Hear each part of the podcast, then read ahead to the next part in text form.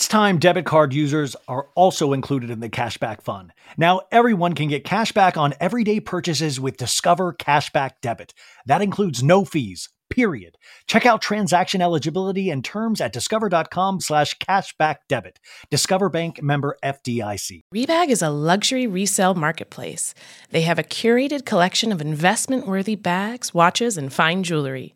Each piece is carefully vetted and verified by experts. You can buy and sell finds from the world's top brands, including Hermes, Chanel, and Cartier. Head to Rebag.com to get 10% off your first purchase with code REBAG10. That's Rebag.com to get 10% off your first purchase with code REBAG10. I'm Betches co founder Jordana Abraham, and this episode is brought to you by Instacart.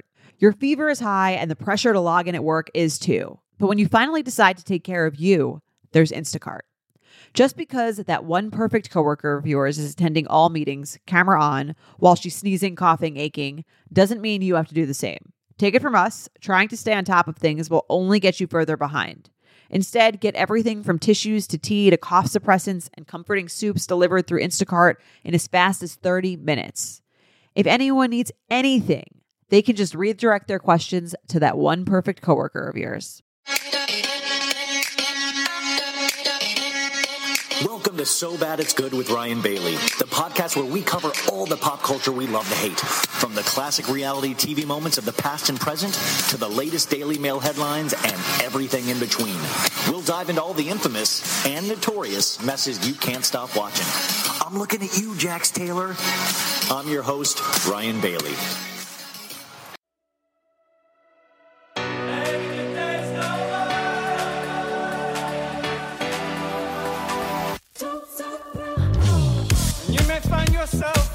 Living in a shotgun shack. And you may find yourself in another part of the world. And you may find yourself behind the wheel of a large automobile.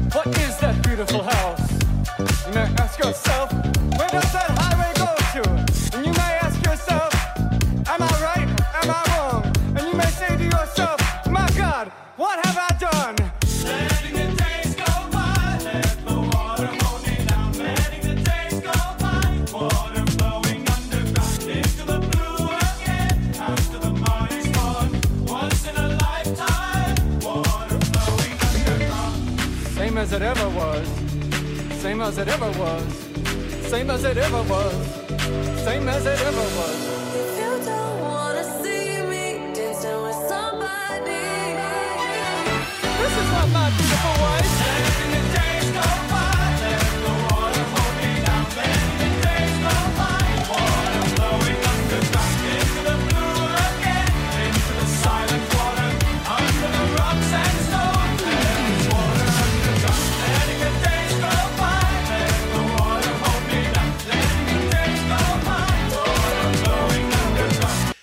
Is not my beautiful house. What is up, folks? It is so bad it's good with Ryan Bailey. This is your pal, your tired, angry pal Ryan. Uh, this is this is your Wednesday episode. How how's everybody doing, huh? What's going on? uh, listen, it's uh 10:35 at night. Now listen, I had a great show. I talked with uh, one of my favorite people from Twitter, Kyndall Cunningham. She's uh, also an entertainment reporter for the Daily Beast. And we talked last Thursday about last Wednesday's Vanderpump Rules and about so many other entertainment things. And I got to tell you, once again, I've warned you all week, this is another interview where I think we were kind of pro Tom. And I just want you to know that's not how I feel now. And it's okay to change. It's okay. No, it's okay. Um, listen, where are we going to start? Because it turns out there is a lifetime worth of material that has happened just today. So we'll get to Kyndall in a second. Remember, there are timestamps if you want to skip right to the interview. I I thought she was a joy and brilliant and funny, so you got that to look forward to. But I'm going to walk you gently, ever so gently, through the mess, through the schmuck of all through the stupid of all, through the sand of all, through the scandal. What or what have we got in day six, Ryan? Well, I'll tell you, we got more stupidity, and let's let's start where we will end tonight. Uh, is that uh, just about 25 minutes ago? This this bastard, I'm sorry, this this jerk, this jerk could have, could have, should have would have released this in the middle of the night, not at like 10 p.m. Pacific Standard Time. Maybe he was going for Eastern Standard Time to wait to wait till those people fell asleep. But unfortunately, Pacific Standard Time, I was still awake. I was enjoying um, old episodes of the Real World San Francisco, which they have that season on Hulu, if you remember that, with Pedro and Puck and Judd. I, you know, only old school reality show lovers will know what I'm talking about. Real World San Francisco, wonderful season. It's so much different to watch reality shows back then and reality shows now. And, you know, if, if Real World San Francisco could meet Vanderpump Rules now, they'd be like, holy shit, reality shows are doing major steroids because this is bonkers. This is bonkers, you guys.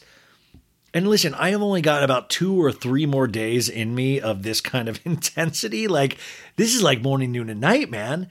There is stuff going, like, everybody chill out. I don't mean you guys, I mean the cast. And I know a couple of casts have reached out to me to say they listen. And um, guys, chill out, man. Could we all just agree to take a day off, please? You know, like it's it's getting it's getting it's getting there you know like let's stop. Let's make sure ariana's good and um let's just chill for one sec. But we're not gonna chill though right? Because tonight we've got an all new episode of vanderpump rules and then we have watch what happens live solo edition with lisa vanderpump only Lisa Vanderpump. Oh, darling, I, I hopped on the first jet to talk to you, Andy. I've noticed crazy things happening in my restaurant. I feel like every time something like this happens, Lisa should just cut a check to whoever is is is, is being abused in this situation. Like Ariana, Ariana, here's a hundred thousand. Thank you so much for uh, telegraphing your pain on television. And Katie Maloney, I'm gonna give you a hundred grand as well. I mean, this is just wild. Okay, so let's start. Let's get into it. Um, let's get. Wait, you know what? We're not gonna. Wait, one one sec. I just want to get the plugs out of the way first. Uh, if you like this podcast and all the hard work, genuinely hard work that goes into it, it is a lot of work to be this stupid. Uh, please rate it five stars on Apple Podcasts and Spotify. I really, really do appreciate that. I know that might sound silly, but it really does help. Not, and, uh, and do that for every podcast, not just mine, every podcast you listen to.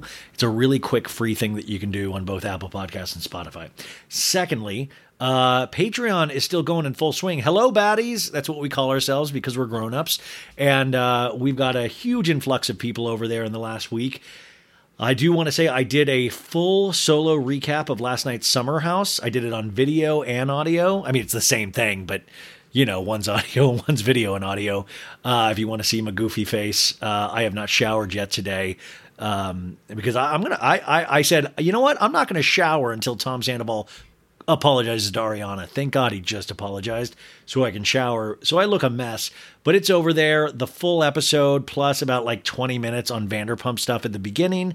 Uh, but it's so funny. As soon as I stopped that, it was like 7 p.m. at night, 6:30 or 7, and all of a sudden that Sheena, that Sheena protective order from um, uh, Rachel or Rochelle, Rochelle, Rochelle, whatever we're calling her these days, uh, that happened, and I was like, mother humper. Um, So that's over the Patreon, patreon.com forward slash so bad it's good. There is so much stuff over there. So come join, come be a part of the madness over there. And I think that that's everything, right? Is I'm looking to somebody in this room and nobody's here except for this framed photo I have of Tom Girardi in his lawsuit. Oh man. Why couldn't I just be into like Hulu shows? You? Like just talk about Hulu non-stop. Okay, here is Tom Sandoval's second apology. Reminder: the first apology, um, uh, you know, apologized mainly to Schwartz and the people that he works with. Solid. Couple days later, I think he he got the message.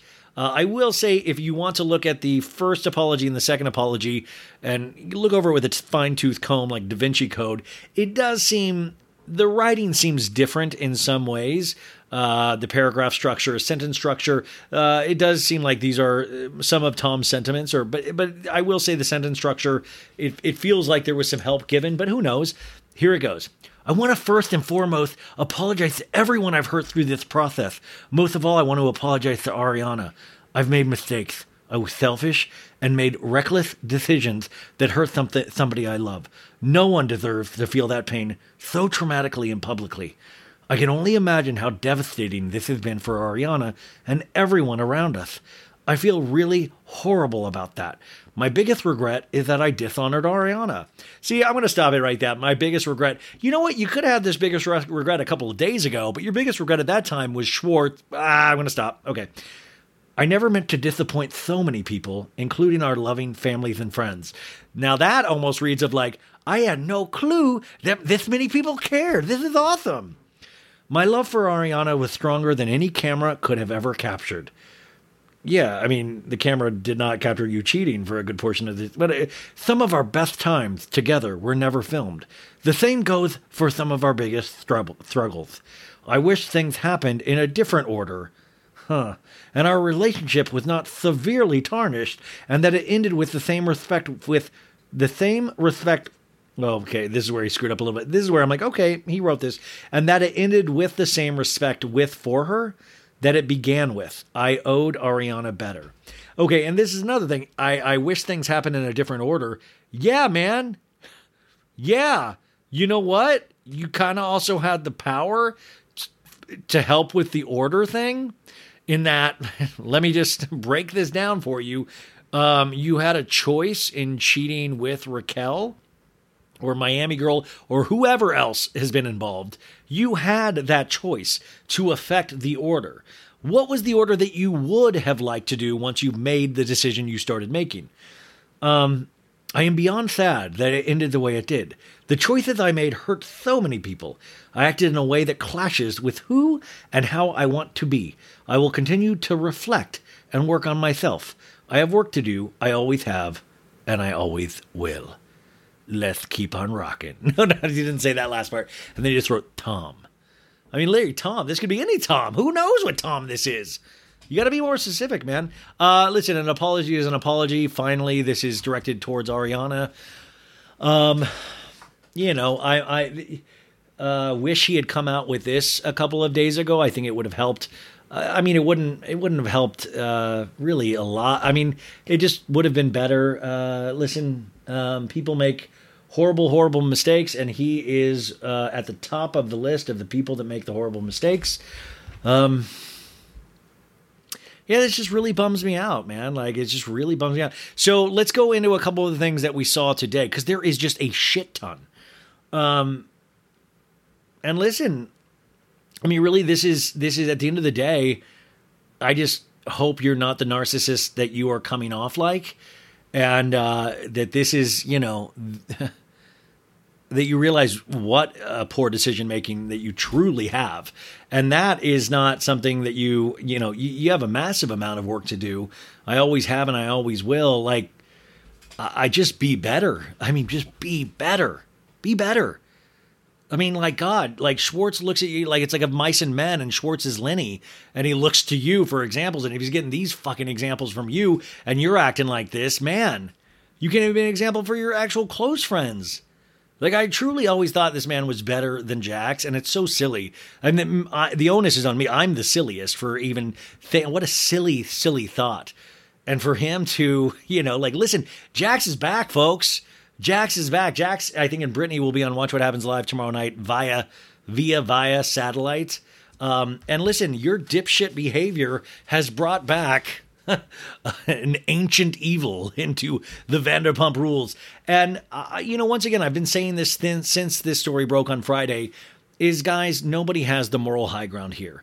So you see Jax tap dancing in comments on Twitter, on Instagram, and, you know, y- of course he would. He's Jax. But just remember, he does not have any kind of moral high ground. Uh, so it's funny in a way. It is satiric. Uh, it's very satirical that he would actually take this as a chance to do some sort of victory lap and to come back to the spotlight. But also, that's what narcissists do. I mean, if anything, I would almost appreciate if Jax reached out to Sandoval and said, you know, we're cool now, bro. I will take that Randy Jackson saber that you got me so long ago. We are cut from the same cloth, my man. Um, but no, he'll he'll do a little dunk thing. We just got to be careful about celebrating that. It'll be fun to see. It will be. I'm not ignorant to that fact. Uh, it'll also be fun for Dodie to come back. Um, but remember, you know, I, I do enjoy watching these people, and they seem like uh, nice people, you know, outside of the show, but they don't have any moral high ground to really kind of you know what I'm saying? Like, it'll be great, and I hope it does affect Sandoval, ha- having all the ghosts of Christmas past come back to haunt him. Um, but it, it, huh. so we start off this morning.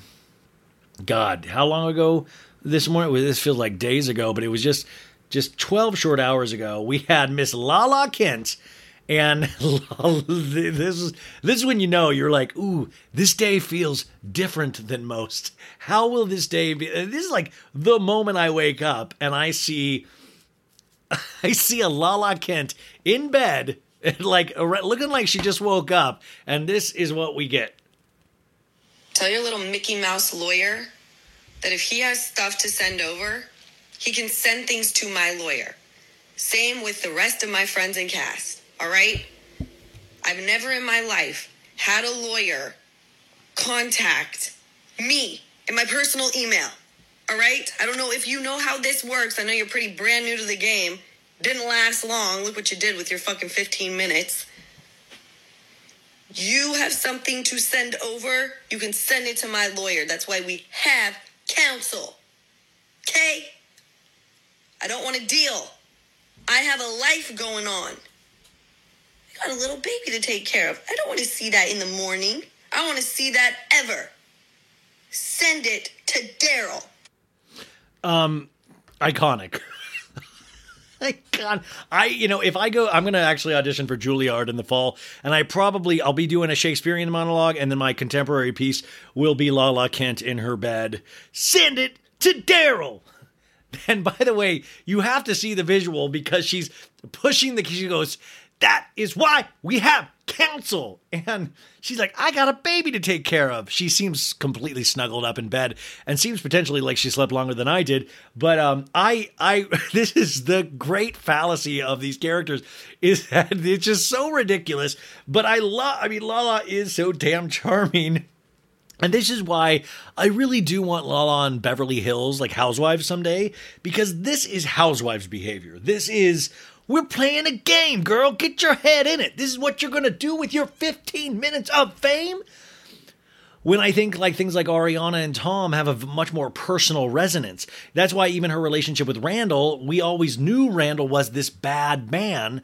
Um, so your heart goes out for her and her child, but at the same time, it wasn't we were like, you know, we had moments with Randall. At best, he would have eventually turned into a PK if he didn't stick his dick into everything and have a drug issue and loved pickleball.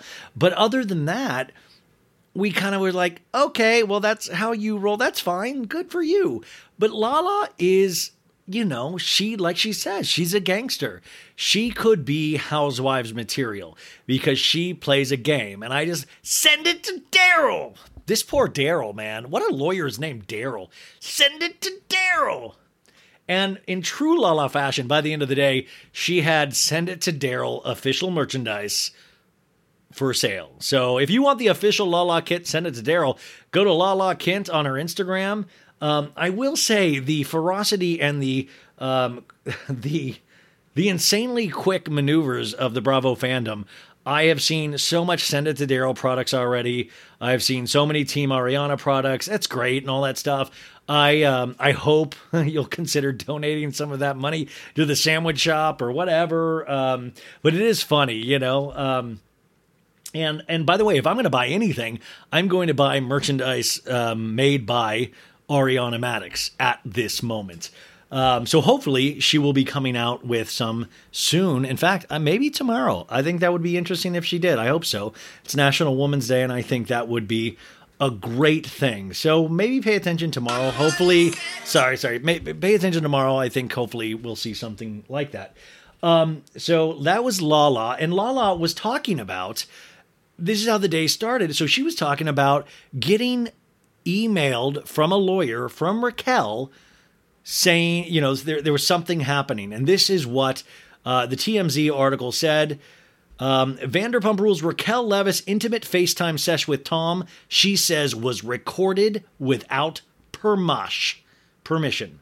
Um, so Leviss's lawyers fired off a letter Monday to several Vanderpump Rules cast members and friends, warning that the recording was done illegally without Raquel's knowledge or consent. Her attorney cited a revenge porn law in California Penal Code outlawing non-consensual pornography, making it a crime to invade someone's privacy and disseminate such material. What's more, the letter warns any distribution of the recording, whether posted on social media or forwarded to another person, would be a violation. The letter doesn't specifically accuse Tom of illegally recording the conversation, but sources who have seen the video tell us it's only the two of them on the call. The lawyers order anyone in possession of the recording to promptly delete it from their phones, the cloud, or any other manner or method in which the recording may exist. Yeah, Raquel, this ain't your Kim K superstar. You know what I'm saying? The letter ends with stern words of caution. This matter should be taken very seriously.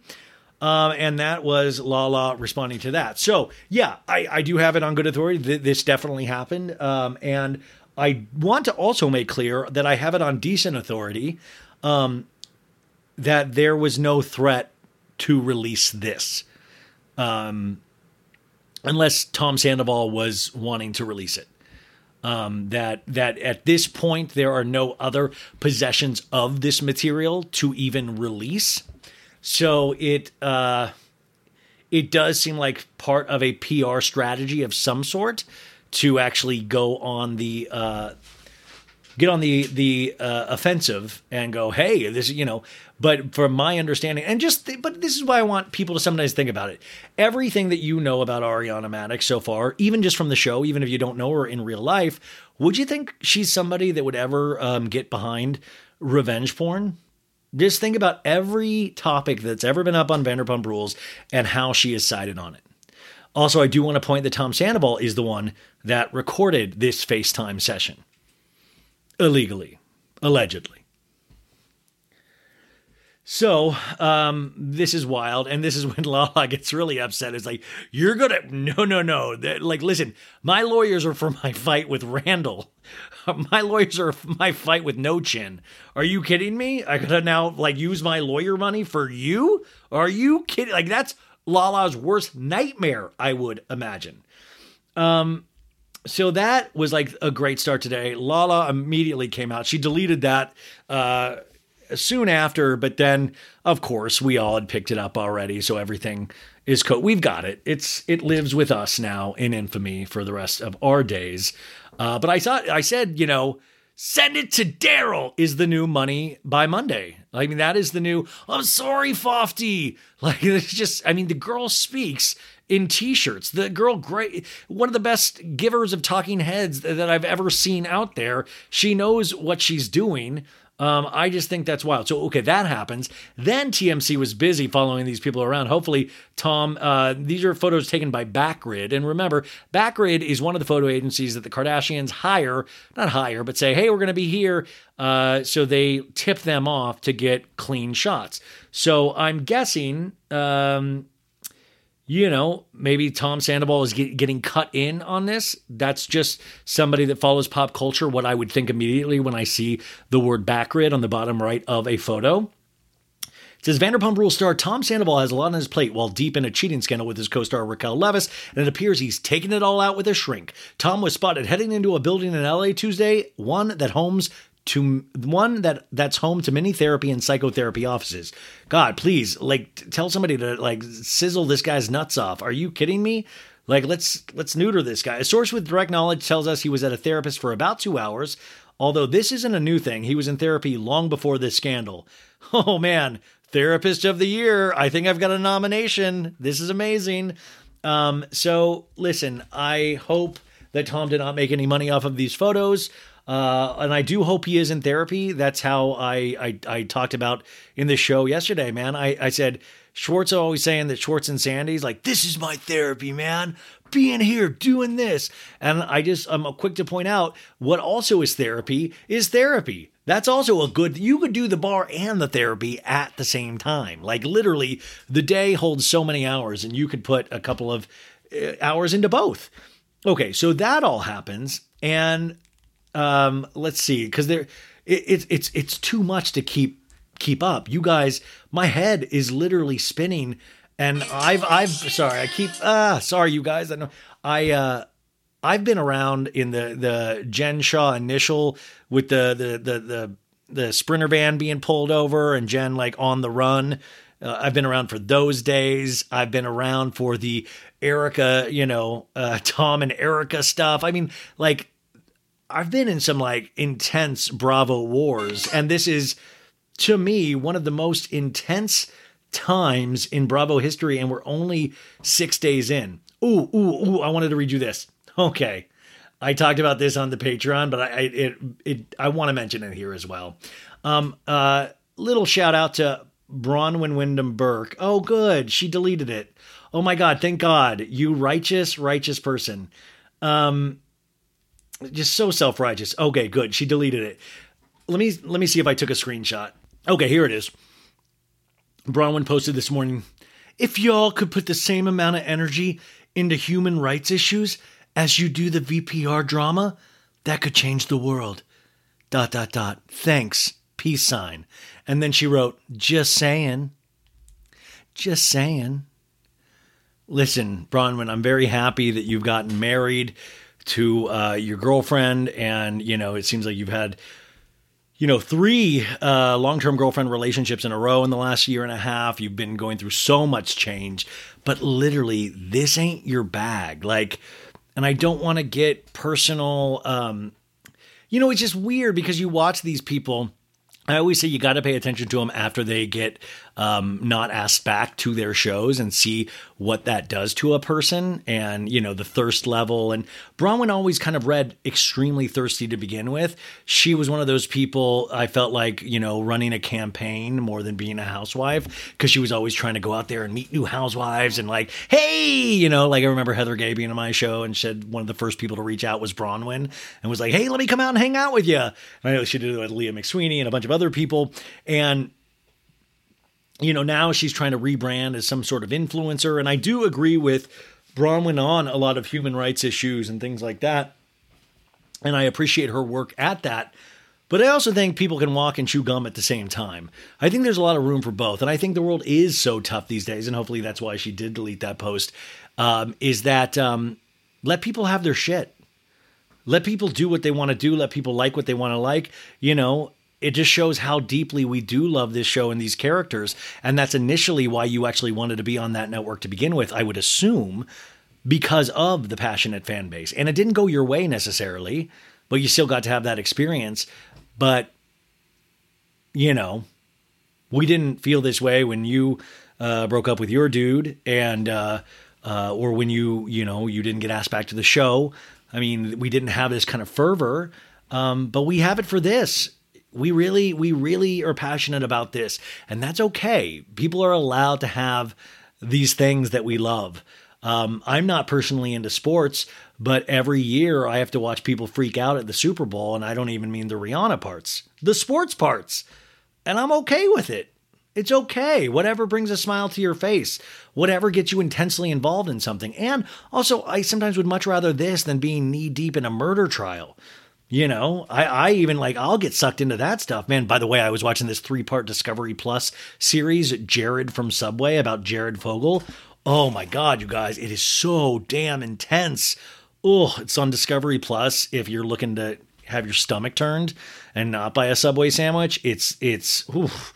oh man, Discovery Plus, Jared from Subway. If if you're of that ilk, um, if that's your bag, go watch that. It is very disturbing. But you know what I'm saying? Like that. My whole point is. I do a whole show about this every day. This is something I'm very passionate about, and it's something that I don't think we should ever be ashamed about. Yeah, it gets silly. Yeah, it gets in, you know, yeah, you're like, oh, I do have people that like, you know, know me but don't they're no don't know any of this, and they'll be like, Are you okay? No, man, I'm not okay. Tom cheated on Ariana. I'm not okay. But it's okay to like things. And I think it's one of the weakest, easiest posts or snapbacks of like, why do you even do this? Why are you pay attention to what's going on in the world, dude? Yeah, we can do all of that. Just because I don't talk about the crisis uh, with Ukraine and Russia, just because I, I mean, doesn't mean I don't read about it, doesn't mean I don't pay attention, doesn't mean I don't donate money, doesn't mean, you know what I'm saying? And I imagine that's the same for all of you guys. Okay, so I wanted to bring that up as well because that was something that I saw right off the bat this morning that I was like, also I put that Craig Conover would be a great lawyer uh, for Lala rather than Daryl. Don't get run over, call Conover. That's right. Um, so then we also got word, and this is when I was just like, man, there are some of these that I just hope are not true. But like I said yesterday, I'm hearing that he just doesn't seem to get it and he thinks that he is doing the right thing. But you can't be thinking you're doing the right thing when you got caught. That's not doing the right thing. That's you got caught. Um, so I'm uh, hearing that him and Raquel filmed two scenes so far and uh, that they kissed in one of those scenes. And, you know, I read you that apology earlier from Mr. Sandoval. And uh, if you do really care about Ariana, um, and I'm really hoping this story is particularly not true. If you do care about Ariana and for this being so public and, and, you know, just all of the shame that goes along with this for her um, in so many ways and always standing up for you, I would say don't ever kiss Raquel on camera or let a long period of time pass before you do. Because remember, not only are we just catching up to this, she is catching up to this. And that whole friend group is catching up to this. Um, so that really turned my stomach because this ain't Romeo and Juliet. And if it is to you guys, keep it to you guys. It's not going to help any of your careers. And if you're really at that moment of like, I don't care, our careers be damned then your careers potentially will. I mean, it's probably already taken a deep hit, but like, cool, you found love. Um, you know, th- this is the way. I don't know. That's the part I keep saying out loud, and I know you're like, oh my god, you keep saying that, but I keep saying it and hoping that I'm gonna understand uh, it in some way. Okay, and then moving on. Uh, once I got off that that uh, pa- Patreon, I got a push alert from TMZ. Vanderpump Rules Raquel Leviss seeks court protection from Scheana. And uh, let's get into this a little bit. I was sent by a couple different sources the case information. We've got case number 23VER uh, 000354 Leviss Rachel. Rachel Leviss that's the name, that's her name, versus Scheana Shay. And Scheana, I think if you listened to the podcast last week, she did say she still has Shay. This is going to be in the Van Nuys Courthouse Division. Uh, the case type is civil harassment prevention, general jurisdiction. Uh, it was filed today, and the the hearing will be on March 29th at 8:30 a.m. Oh my god, that is so early, you guys. 8:30 a.m. I will be at the court to get all uh, all of the details. We'll be going live with uh, So Bad It's Good Action News uh, to bring you the latest. Um, so, and there's a lot of gray area in this, or a lot of people, because uh, my sources say, you know, it's a TRO, um, it's a temporary restraining order. And what my sources have said, and a lot of people are trying to push back on this, is that yes, the, the, the hearing is not, it's going to hearing take place. But what happens uh, from multiple different sources now that work in law in Los Angeles, and people want to fight about this, which there's no fight, man. I hope I hope that I'm wrong. I hope all of these sources that have given me this are wrong. But um, I do want to say in California, the temporary restraining order is almost always granted until the hearing. And then the judge will be able to rule on that and decide to extend it or not. In this case, I am uh, I'm hearing and I'm guessing that it will not be extended. Also, what I'm hearing from my sources is that Scheana did not hit Raquel. What I'm hearing is that Scheana shoved Raquel. Shoved Raquel, like kind of in a lane with Jerry Seinfeld, and you know she'd be like, "Get out!" and shoved, uh, but no hit, no fist on face, nothing like that. Um, but but a shove. Um, so uh, my thought initially, or and a couple of other people in the comment section of that uh, Instagram post said, uh, "Listen, I think she's doing this so she doesn't have to go to the reunion because Andy said yesterday that the reunion films in two weeks, and." This is March. What, what did I say? March 29th, March 20th. So it's past the time of the reunion, and that way Raquel doesn't have to show up for the reunion. But I hope that's not the case, and I hope this judge, I hope Bravo or NBC Universal has some pull in the Van Nuys jurisdiction. And uh, listen, I'm sure Scheana can tag out for a second for the Raquel segment, or we can do live via satellite, even though I really want Raquel in that room. I really want Raquel in that room. Um, so uh, that I mean that's another thing that just happened, and then leading into the Tom Sandoval apology. I always wanted to say, as always, be careful about what you read, what you listen to, look into it. All there's so many things flying and so much information flying, and you'll find out the real answers in time. And some stuff you might not ever find out. Um, but uh, you know, uh, we're in day six. Ariana and Tom definitely not going to be together. Um, the Raquel thing, I also hear her. She is now with her parents. I do know. I believe Ariana will be.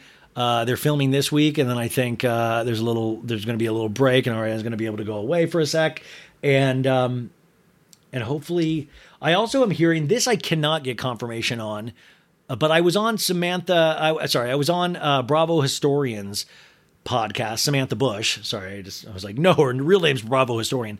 Uh, it's called Hot Off the Mess. I was on her podcast today. We recorded that. Uh, what is today? Tuesday. We recorded it Tuesday at uh, around 10 a.m. my time, Pacific Standard Time, and we we just were exploding. But we also talked about Potomac and Summer House and good stuff like that.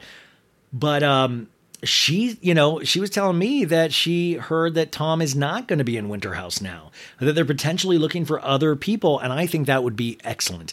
Wouldn't you love to see if they're gonna they're they're adding a couple other below deck people? Why not add Gary, man? Gary loves to like drink and make out and be fun and funny, and I think Gary more than Malia is somebody to introduce new people that don't watch Below Deck to Below Deck. You know what I'm saying? Gary from Below Deck Sailing Yacht would be an excellent choice. I think Sandra said that in a text thread with me and Maritza today, and I thought that was excellent. I was like, hell yeah, let's do that. I want that. Um, also, I was given, um, I was given uh, information saying that they are not going to have to re-edit this season. Uh, that everything is in there, and it's going to be like it's just like it, you know, for people that love Vanderpump Rules, it's going to be really.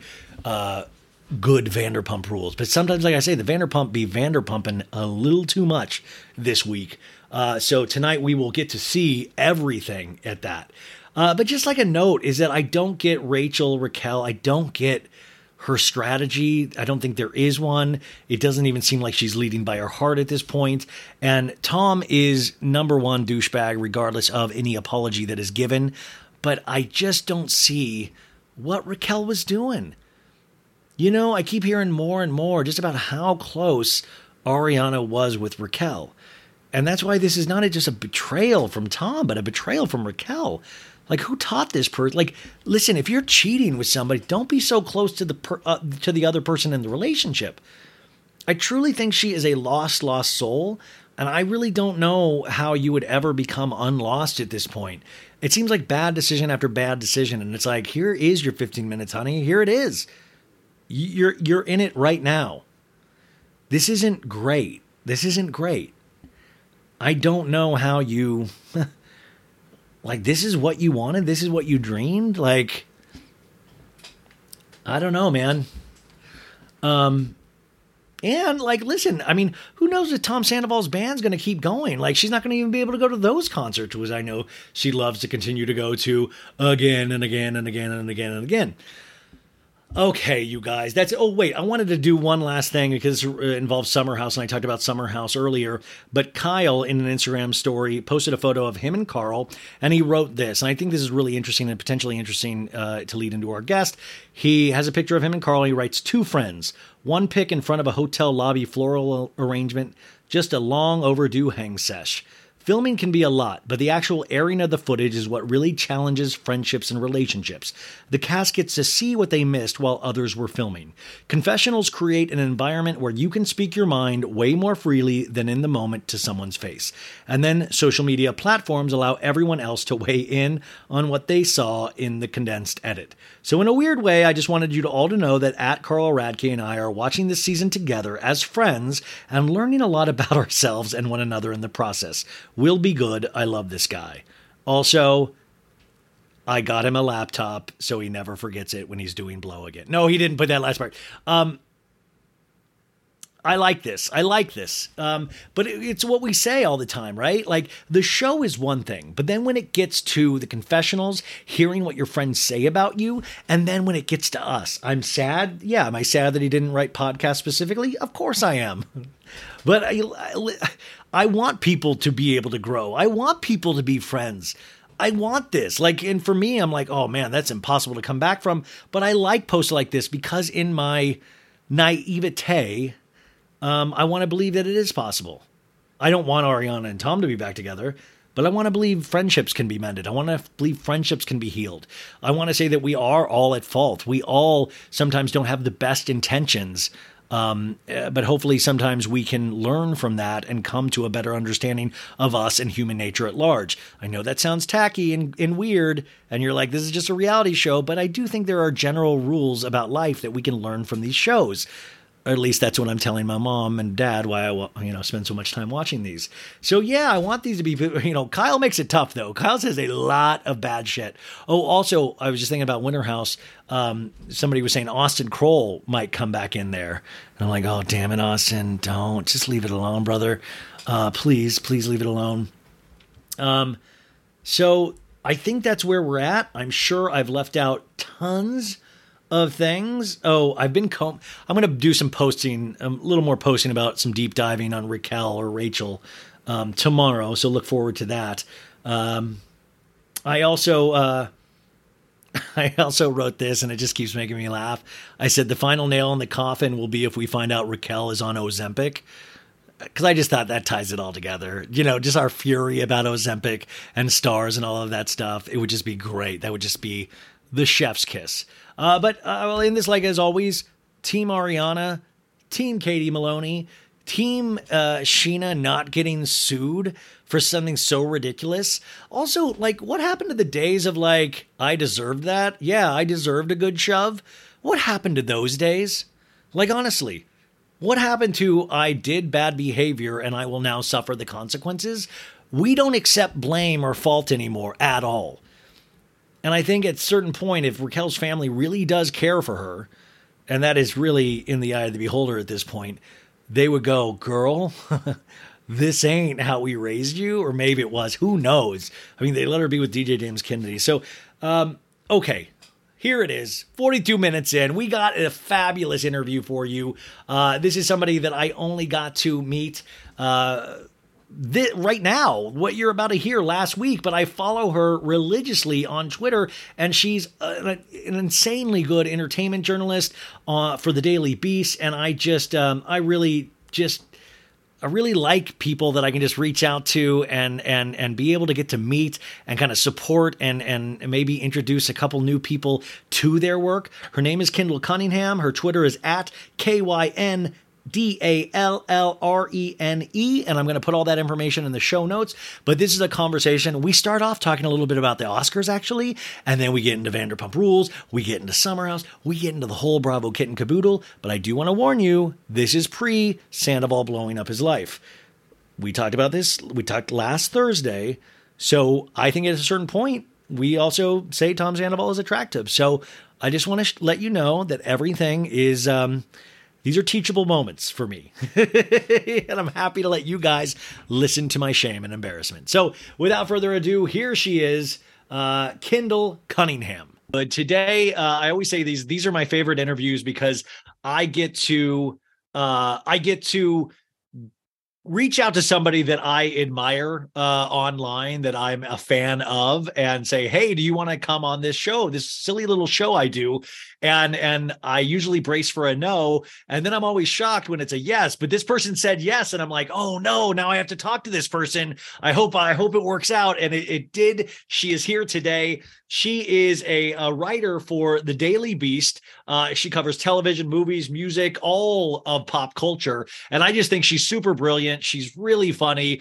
And I was going over her Daily Beast articles today, and it was just a cornucopia of things that I love. I mean, listen, you you you know, she even got to speak to Robert Townsend uh, about Hollywood Shuffle, which is coming to Criterion Collection, which I know is a deep cut for a lot of you guys, but that's the kind of appreciation she has for pop culture. So, uh, without further ado, Kyndall Cunningham, thank you so much for being here.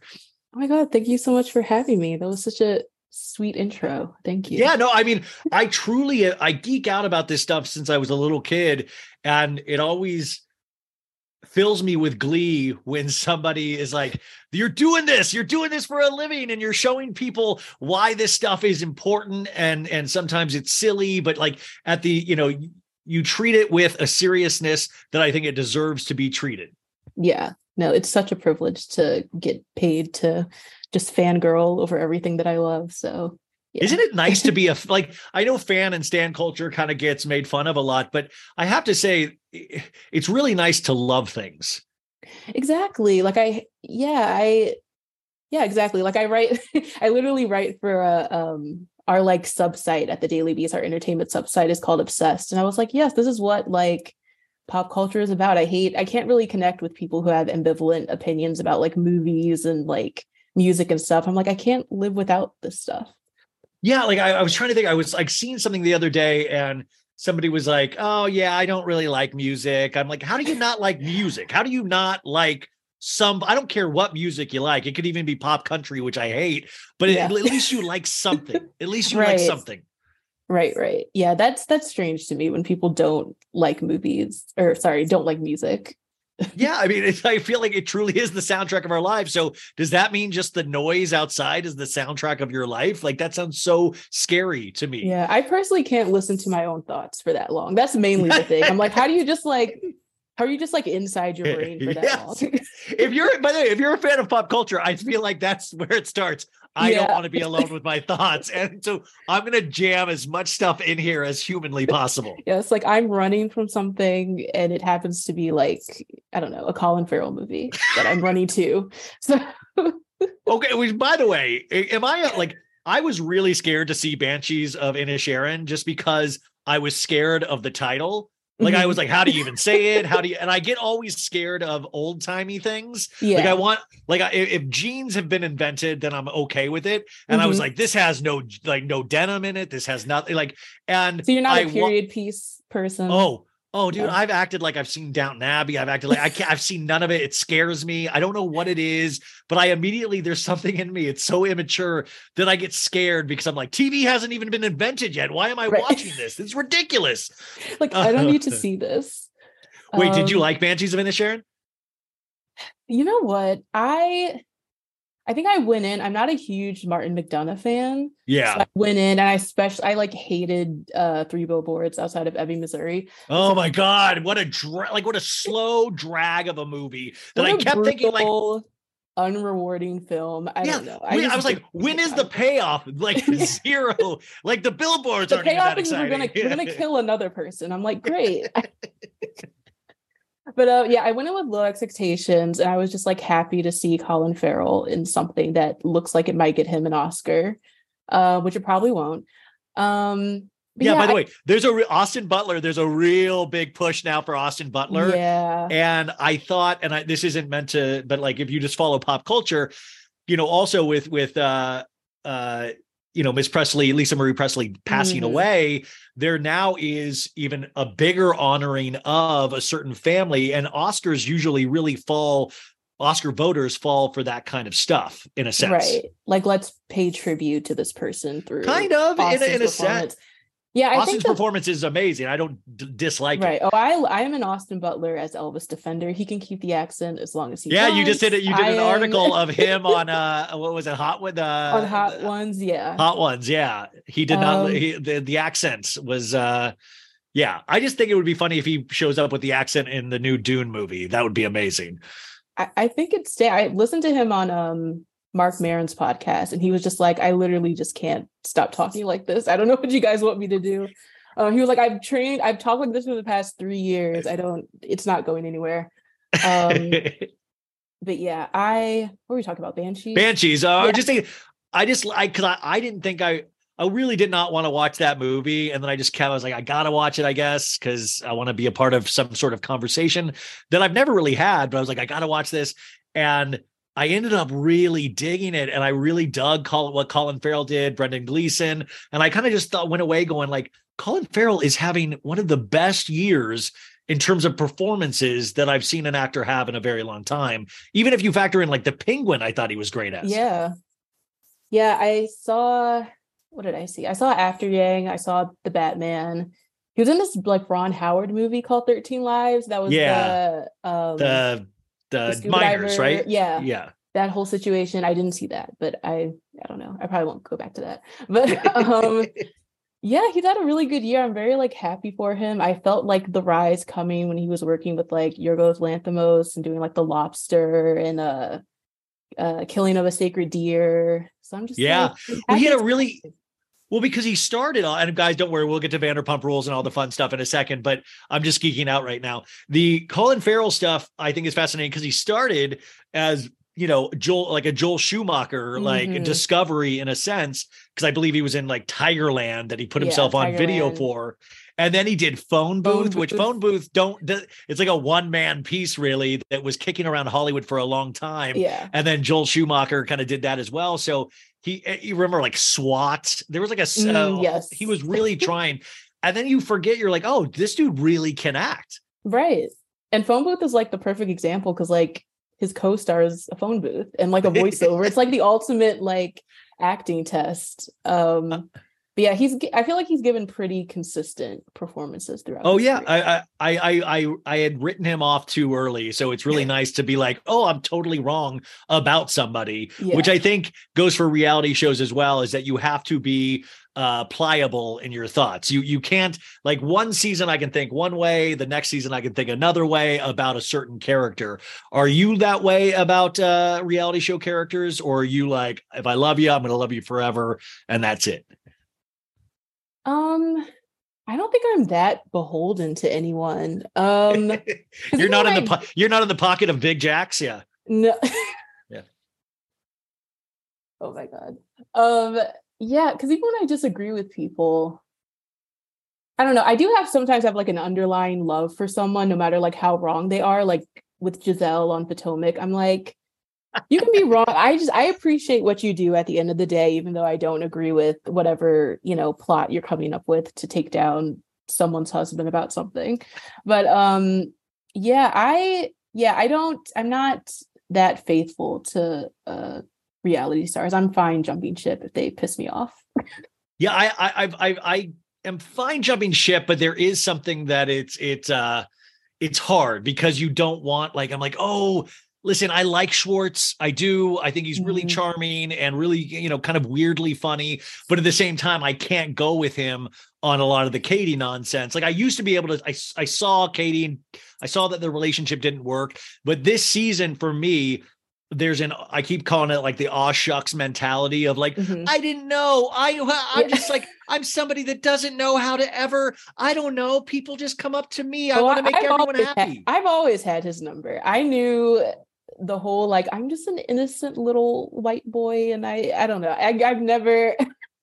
well, there's I've like never- yeah. you never what? No, I was I just saying there's like yeah, a little bit of a usual suspects kind of like uh Keyser Söze kind of thing of Kevin Spacey at the end of that movie where he's like, you know, and then all of a sudden he keeps starts walking and he's like, ha ha ha. And I feel like Schwartz is that way of like this lovable goofball, but he's like potentially a, a killer. Yeah, no, I don't see a huge difference between him and Jax. Just like presents himself as like I guess Jax presents himself as not super smart too, but I don't know. It comes off a little cuter with Schwartz. But um yeah, I've never I when I went to BravoCon, I was surprised at like how many people love him. Like I went to Oh. the when I went to the Vanderpump Rule, well, I guess not totally surprised, but just like compared to like the reaction to Katie versus the reaction to him, and like especially with like the Raquel stuff that had just came out, like everyone was still just like Schwartz is our guy, like we love Schwartz.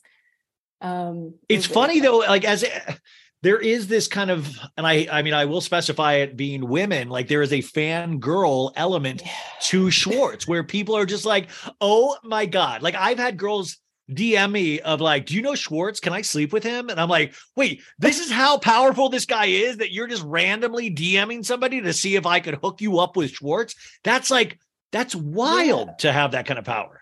Yeah, no, you would have thought Harry Styles had walked into like whatever that the Giovanni stage or whatever it was called.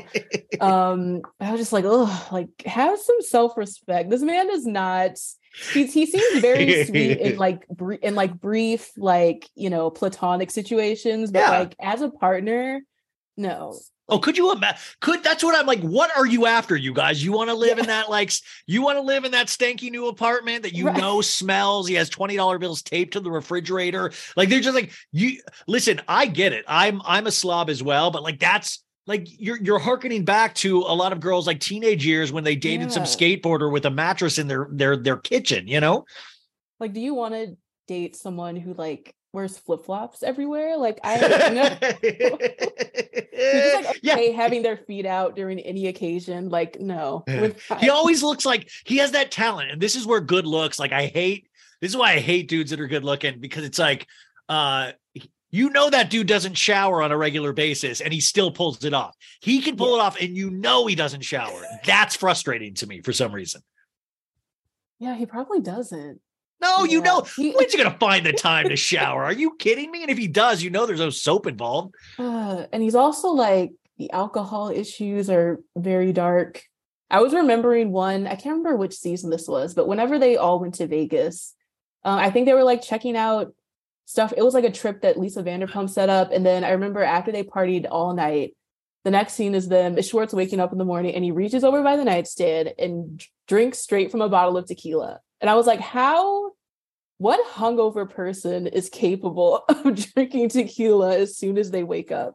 Oh, I mean, that's that is dark, like dark Yeah. stuff, or like you know, it's like you see that in reality shows a lot. That's a common characteristic of uh, it, usually like warm beer. Like I've seen people Yeah, grab like a yeah. warm Bud Light. I'm like, that's They're like just so dis- yeah, just anything. I'm like, you know, water exists. Like I don't like. I'm water's not fun, but it exists. right. Um, okay, before we dive into this episode a little bit, I wanted to like, so you, I think you live in Baltimore, but like, how do you? I lit. I, I moved to Brooklyn. Uh, when did I move? In July. okay, Yeah. are you digging it? Yeah, I love it. It's a lot more stimulating than Baltimore. what made you uh become an entertainment reporter? Like is this like you're like well i'm a writer it just i happened to fall into entertainment reporting or this was always your love this was always your goal to write about this these kind of things? Um can you take us through that journey a little bit? Um, I mean, I've always been interested in pop culture from like a very young age. I grew up on like Access Hollywood. Like my parents just like let me watch whatever I wanted during the evening. So I was big on like yeah Inside Edition and Entertainment Tonight and all of that. Um, and the Oscars. Um, and then remember when the oscars meant something? Remember when you were like no but like because honestly i like i used to geek so heavily out about it and you actually had a great article about the oscars in terms of the the, the new security that they're putting in uh to Yeah, the like the Will will Smith smith, uh, chris rock. Yeah i mean like there's gonna be snipers on the third balcony you know? Insane. But um yeah, I yeah, I always had an interest in pop culture that like I didn't really think I could like apply to like a job until um I guess college because I I think senior year of high school I took like AP English and that was when I was like, oh, like I think I can actually like write professionally and then I majored in journalism was you know in journalism school they don't like it's weird they don't teach you to write for like a specific vertical or niche usually outside of like Yeah. sports. It's like journalism and sports journalism. So i was sort of just like doing very like generic reporting. And then um i had like messed around on twitter a little bit and i started following freelancers and i was like oh like this is like a viable career just writing about like I mean, I knew that like movie critics exist- existed and stuff, but I didn't realize it was that accessible to me if I just wanted to like reach out to, I don't know, Glamour, Entertainment Weekly, and you know, pitch a piece. Um, yeah, so I it's hard to like, imagine yourself in that when you're like i mean to me when i was growing up in like kansas and watching the like entertainment tonight access hollywood all that stuff and i just couldn't imagine that i could ever be part of that conference you know like i couldn't yeah, imagine was that like, you're there, like there are 12 people in the world who get this job, and it's not going to be me. And it's not going to be John. John Tesh, Mary Hart, Yeah. Billy Bush. Like, I mean, there's only like a Bush, handful of people that have this talent. Right. And then you're like, wait a sec. And that's the coolest part, I think, about social media and things like that is that mm-hmm. it if you use it, I mean, that's not using it correctly. Using it correctly is just to spew hate. But Yeah. if you if you use it incorrectly, you could potentially learn something and you know get opportunities. Yeah, yeah, it opened me up to this because I didn't even know like freelancing was a thing. Because like all my professors are like, yeah, just like go up to like your local radio station and knock on their door, and I'm like, I'm not. No one's gonna get a job this way. Um, so yeah, Twitter just like really just changed the tra- tra- tra- uh, trajectory of my career. So In yeah. terms of reality television, though, what was your appetite for that at a young age? Did you have a lot of people go the real world to Survivor to Mhm. Housewives route? Did you have a specific route for reality television? I think so. I grew up without cable until um So I you was- knew struggle, you knew hard times. yeah i Yeah. yeah. i was i had so my grandpa had cable so he would like when he was out for work for a whole day he would like record an entire like eight hours of cable for us and so that was really all i had um that was a channel. Um but yeah i think i guess my first obsession was probably real world and then that lent to like the challenge. Um i think that was my first obsession. Um real world san diego the second time was my first one. Dude, I, Um, I was rewatching Real World Las Vegas season 12 Mm, because it's on Netflix with like Trishelle and all of those guys. yeah And Netflix only has two seasons on Netflix, 12 and 28. it's so And- weird Yeah, and I was like, why did you choose these two seasons? And then I think Hulu has a couple of seasons as well.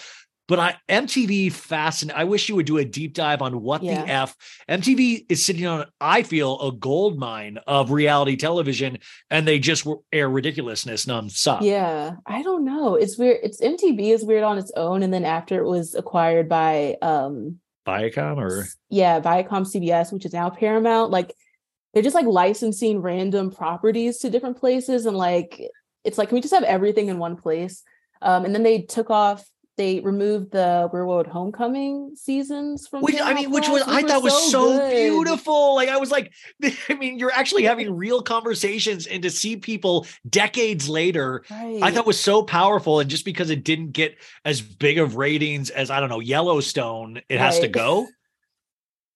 Yeah, that's up to like probably everything is just getting compared to Yellowstone on Paramount. Like if it's not doing as well. That's what I was Um, like. Just a bunch of wilderness shows with Yeah. potential right leaning. Like I uh but somebody also told me it could be music licensing because there were so many Mm. different music edits in that. And I'm like, not our problem. You should Yeah. have thought about Figure like how is out. that my problem? Tell me what I need to pay and let's do this, you know? yeah, that's true. That's true. Um, so uh, then the Daily Beast, by the way, Daily Beast is kind of a, a legendary uh, whole company in terms of what the output you guys put put out and stuff like that. Is that kind of a, a dream gig for you at this point? Yeah, I mean, now that I'm here, I obviously like it, but truly at that point, because I've been freelancing for three years, I was like, anywhere I can go, I will anywhere that will pay me a salary. I can have health insurance before my dad's expires. It's fine with me. But no, I love it. It's, it's I feel like it's such a perfect combination of uh my voice, which is like I love doing like gossipy, like tabloidy stuff, but also like uh more serious like art criticism and i feel like it blends those two voices very well Do you just a, a pure personal curiosity? Do you pitch story ideas? Like, I mean, like you know, like yesterday, the Idol Rolling Stone article came out in regards to the Weeknd and Sam Levinson's Mm-hmm. new show that uh, is like seventy-five million dollars. Uh, insane. This art, Yeah. this article. Uh, do you pitch something like, oh, I'd like to to focus on a piece on this, um, or does that get passed down to you and you have to write about that? Um, it's a mix of both. I think that I don't know with that story when I uh I covered like the Weeknd's response to that article, which was very silly. Um, I usually I don't know if I see things, you know, I'll put in the Slack and be like, who like can I write this, you know, and they'll let me do it. Um, and then usually with like when it comes to like reviews and like larger pieces, I tend to um yeah, I pick those on my own too. Yeah, I think I Yeah. probably more uh than people like assigning me things. No, yeah, it's it's uh and by the way, the the you guys got to watch the reaction or the uh reaction piece to the Rolling Stone article that the Weeknd uh put out. And I don't think it's very flattering on so many ways because I just my my issue with the Weeknd uh entirely was that I really love his voice. I love his music. Uh I have never you know, he seems to have a great appreciation for film and Mhm. things like that with the characters he likes to portray each cycle, album cycle.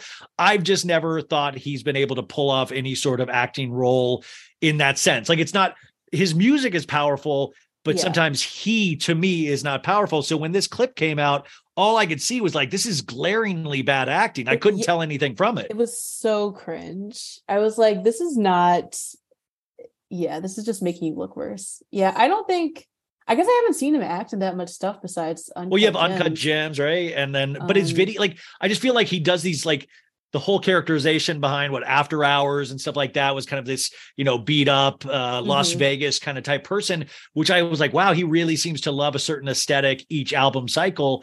I just think then when he starts talking, it loses some of the magic for me. Yeah.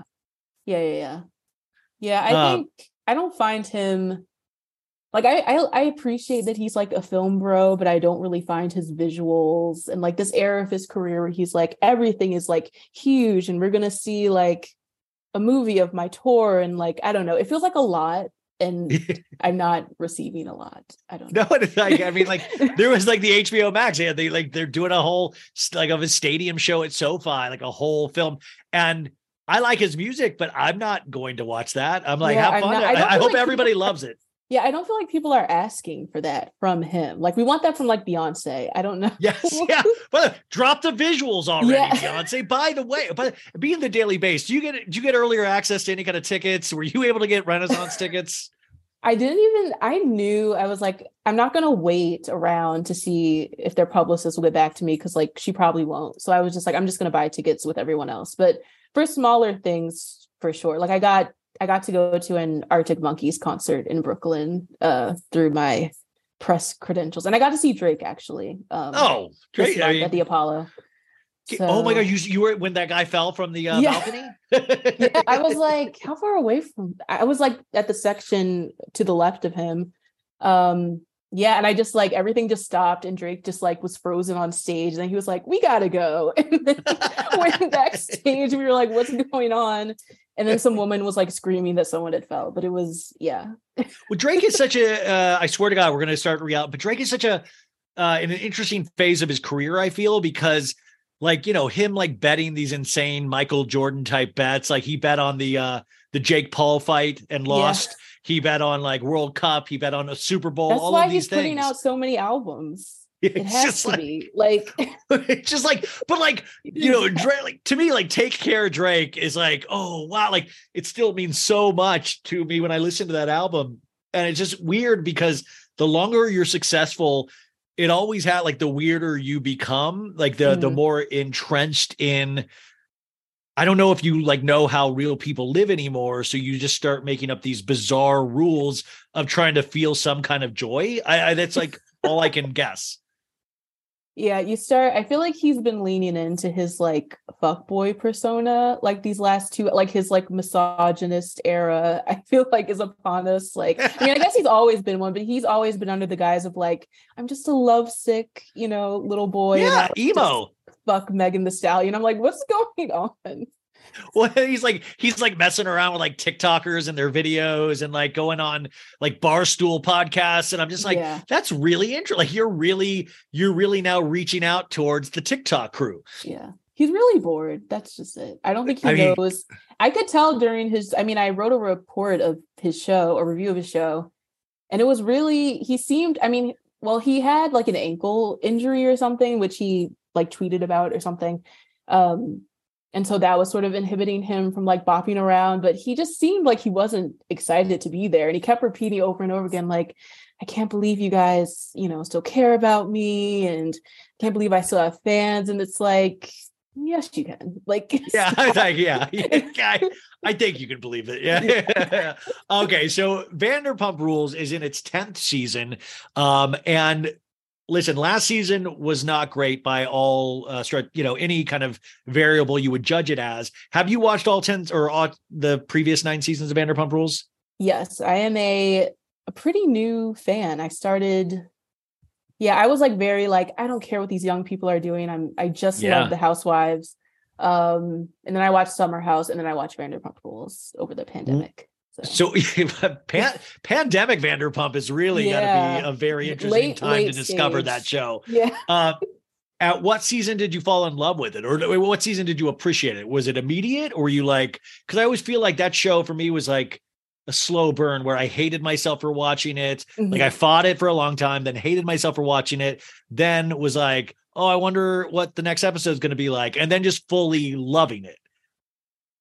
Um, I felt bad because like everyone is like the first season is like TV gold, like you'll never see anything like it. But I already heard so much about it, and I knew everything that happened with like like going into I guess it's season two when Sandoval finds out about uh Kristen and Jax. So I knew like everything Yeah. with those like first all the scandals within those original se- first seasons. Um, but I really love I love the Jackson Brittany years. Those were great. I wow, you're we found one. We found one, everybody. We found. So wait, were you at the Kentucky Castle saying this is magical when they did the four week wedding? Like was that?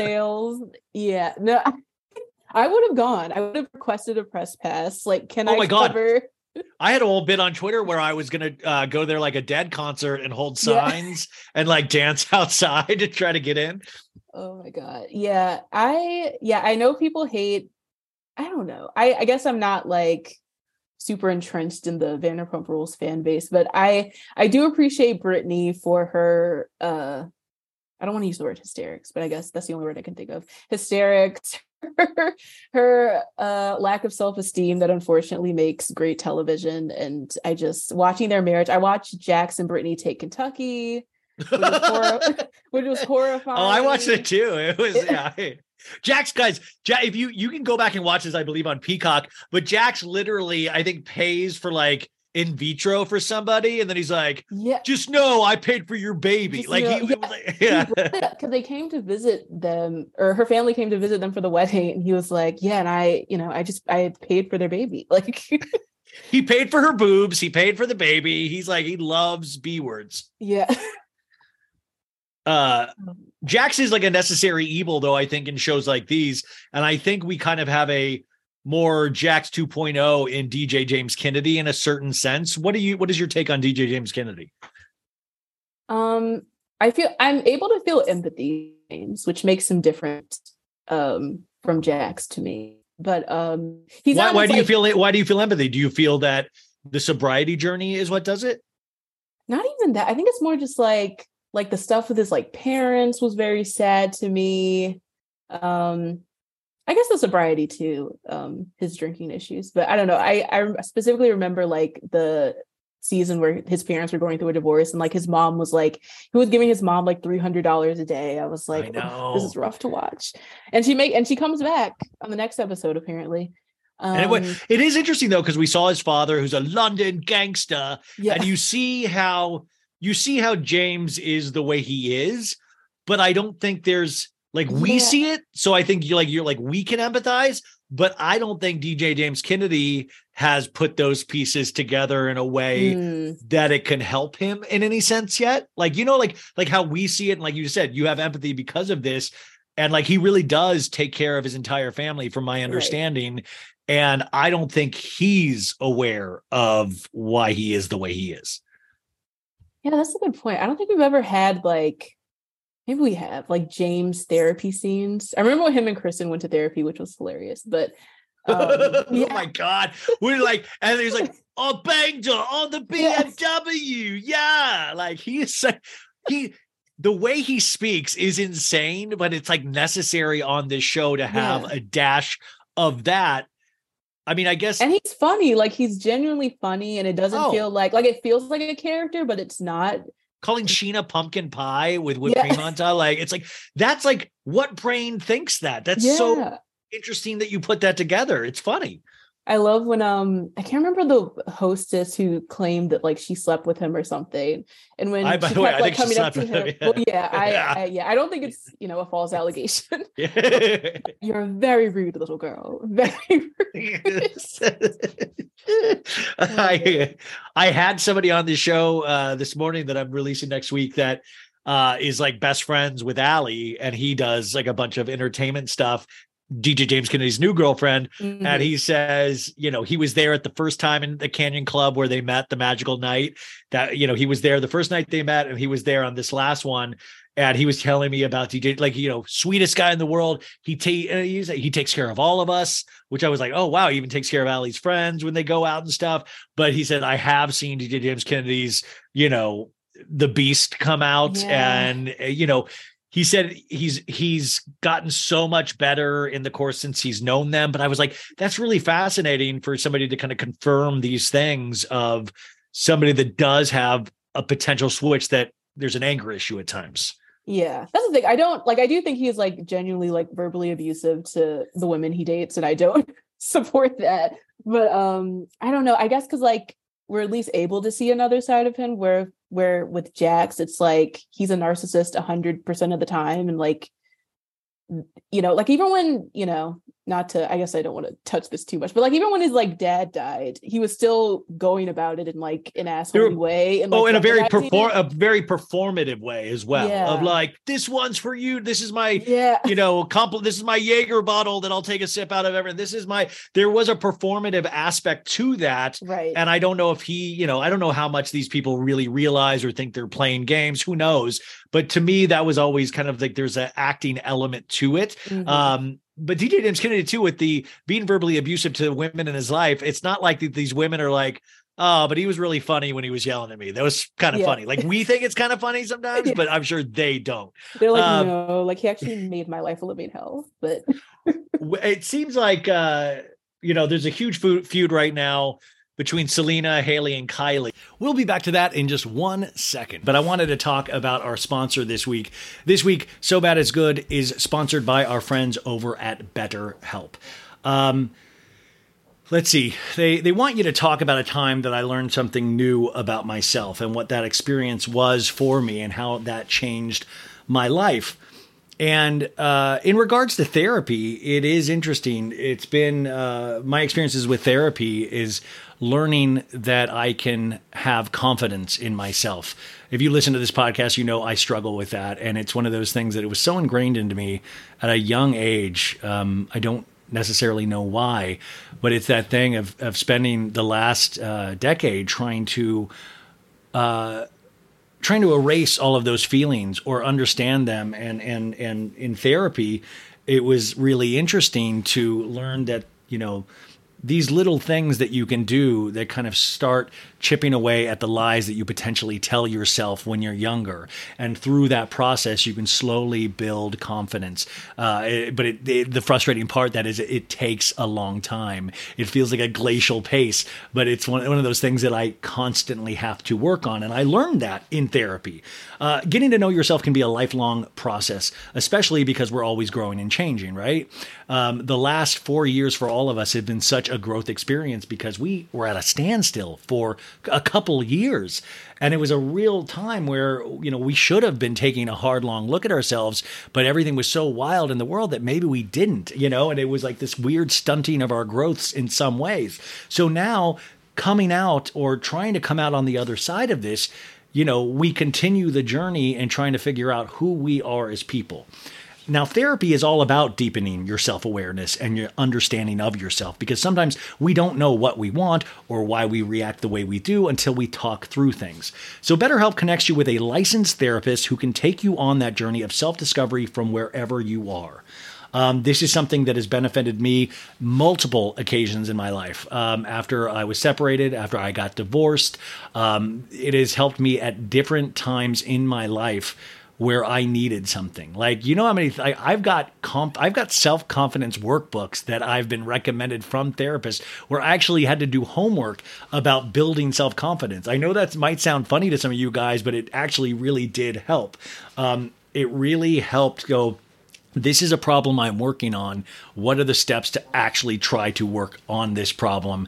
And are we seeing any improvement? And you can only notice that after a longer period of time. So if you're thinking of starting therapy, give BetterHelp a try. It's entirely online, it's designed to be convenient, flexible, and suited to your schedule. You just got to fill out the brief questionnaire to get matched with a licensed therapist and switch therapists at any time for no additional charge. So discover your potential with BetterHelp. Visit betterhelp.com slash so bad today to get 10% off your first month. That's betterhelp, H-E-L-P dot com slash so bad. I'm going to put all of this information in the show notes as well. And listen, Tom and Tom, the Toms, Tom Tom, if you're listening to this, I uh, I please use my my product code. Please just go see somebody. It'll be on me. But I think now is the time to journey into self discovery about why you guys act the way you do. Elevating my style used to mean breaking the bank, but with Quince, I get high end, versatile pieces at prices I can actually afford. Now I can upgrade my style by snagging killer luxury essentials that sync with my vibe and my wallet. You guys know I've got a blue linen blazer. Now I have a black leather jacket, and I have my eye on this Italian suede trucker jacket. I think that's going to be my next purchase. So Quince creates timeless essentials that never go out of style. You're going to have them in your closet forever. Quince has all the must haves like Mongolian cashmere crew neck sweaters from $50, iconic 100% leather jackets, and versatile flow knit activewear. With all Quince items, everything is priced 50 to 80% less than similar brands. By partnering directly with top factories, Quince cuts out the cost of the middleman and passes that savings on to us. And Quince only works with factories that use safe, ethical, and responsible manufacturing practices, along with premium fabrics and finishes. How do you not love that?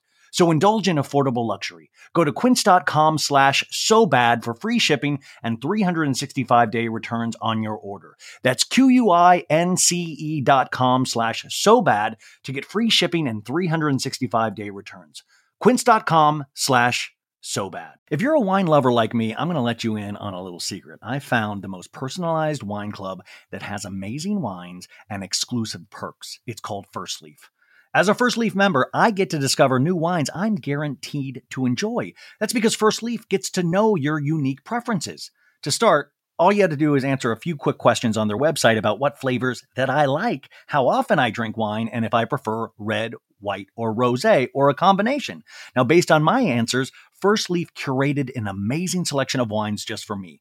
And when I rate those wines, my wine selection gets even more tailored. You guys, I have to tell you, I got a free shipment with them, but I kept my membership going because I liked it so much. I swear to God, I got this great Sangiovese. I got a Malbec. Uh, I did get a rosé as well because I have a combination and I am loving it. Best of all, I get to choose when I want my box delivered and how often I get new assortments of wine. Being part of the First Leaf Wine Club also has its perks. As a member, I get access to their incredibly helpful wine concierge. Plus, I get member exclusive pricing on every order, so you can continue to order the ones that you love. So, join the club today with me and discover new wines you'll love with First Leaf. Go to tryfirstleaf.com slash so good to get your first box. That's T-R-Y-F-I-R-S-T-L-E-A-F dot com slash so good. Tryfirstleaf.com slash so good. The early 2000s was a breeding ground for bad reality competition series. From shows like Kid Nation, CBS weird Lord of the Flies style social experiment that took 40 kids to live by themselves in a ghost town, to The Swan, a horrifying concept where women spent months undergoing a physical transformation and then were made to compete in a beauty pageant. On each episode of Wondery's podcast, The Big Flop, comedians join host Misha Brown to chronicle one of the biggest pop culture fails of all time and try to answer the age old question who thought this was a good idea? Recently, The Big Flop looked at The Swan, a competition show between women who were hoping to transform their physical appearance. The problem? The women were isolated for weeks, berated, operated on, and then were ranked by a panel of judges.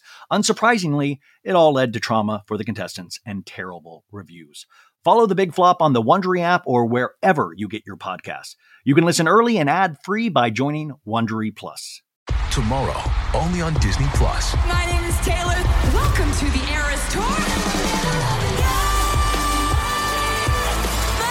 Experience Taylor Swift's record breaking Eras Tour. Does anyone here know the lyrics? Prove it! Taylor Swift The Eras Tour, Taylor's version, with four additional acoustic songs. Streaming tomorrow, only on Disney Plus. and there's a huge feud on Vanderpump Rules right now that you got to take a side on. Really, is that uh, are you on the Scheana Raquel side or are you on the Katie side? I'm I'm conflicted because like I get Raquel like Raquel to me does not owe Katie anything. Because Katie, when Raquel came on the scene, like Katie and Stassi and Kristen and whoever were not nice to her. And like I get that it's annoying, like this guy, you know, when James was being an asshole to Katie and you have his girlfriend who's like sticking up for him, but it's like she's also being like manipulated by him too. So like you should maybe just like have some empathy for her. Um and yeah, I don't know. I, I like that Raquel's like, I'm not going to pre- pretend that I'm friends with Katie now just because the cast is smaller. Like, I'm not. but, I also, but I also, pers- I personally would not, if I was Raquel, I personally would not hook up with a castmate's uh, recently divorced husband. I think that would be a no brainer. And last night's episode, Raquel now has done two episodes in a row where I'm like, just lie to her for the love of God. Lie to Katie to her face. Exactly said to Katie twice, like I'm thinking of sleeping with Schwartz or making out with him, and then I asked him, and I was like, And "You Ra- are something else." Ra- Raquel, Raquel's talking head excuse was, well, I know she's going to find out about it later. I'm like, wow, like you're the first person in reality show history that's like, I'd rather tell you to your face now. And like, I'd love to say it's bravery, but I don't even think that. Like, I think there's like some kind of weird synapse not firing where it's like, because even Ariana was like, holy shit. Like, I felt bad for Ariana the most in that scene because she was was like, I, I wasn't going to say anything, but yeah, she's like, I, I didn't know you had it in you. Yeah. And Katie sits there, she goes, It's just too much. It's just oh, I felt too so much. bad. Oh, I felt I- horrible. oh, yeah, that broke my heart. Ugh. Well, like two things can be true at the same time. We've disliked Katie in the past and we've seen Mhm. certain behaviors out of here, but we can also completely empathize and sympathize with the situation she's being put through because she knows Vanderpump rules better than most of these people. And that's what she didn't want. She didn't want some cast member coming in that's on the show hooking up with her ex in the Right. first year of their divorce, literally the first year. and that's the thing I think because like Schwartz has, has obviously and she's like said this in this season that like he's never had her back and he's like that priority. And I think she was expecting like okay this is going to be the moment where like he shows that he cares about me and like we're handling this like adults and stuff. And now that's been completely ruined. And she's like oh this guy like even though he's like sobbing and crying and saying how heartbroken he is he's like oh yes he still doesn't care about me so I Oh, don't know dude, he She can cry at a drop of a hat. This guy can cry. This guy can cry like in a talking head. He cried about the notebook a couple weeks ago. He, this guy loves a crying moment.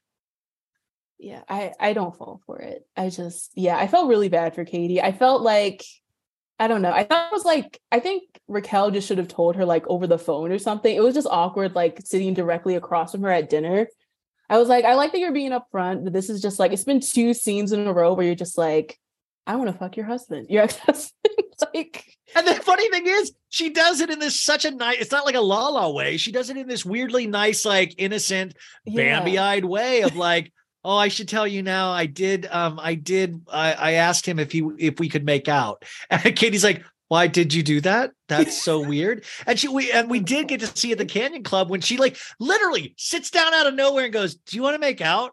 Like it's, it's that easy for Schwartz. It's that easy. He just has Oh people she sitting was down. like when he was like, "No, no, Katie will hate me," then he's like, "Wait, is there a camera on us?" Yeah. Real quick, under the table. Like, because Yeah. that's the thought process. I'll say Katie first. If you ask me a second time, I'll do it. It's like Right. she asked twice. I can't be a mean guy to her. I gotta make out with her. I have to. Oh my god. Yeah, Ra- Raquel is in for a wild season. I don't know. I'm very. I've always been very defensive of Raquel, just because like I just find her so adorable. And I, I, really do don't too, but what a weird choice.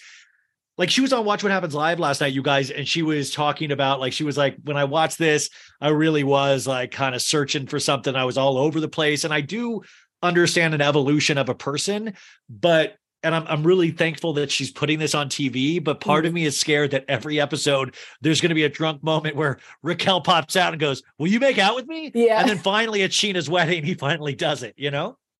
Yeah, I mean, I think that's literally what we're in for based on the trailer.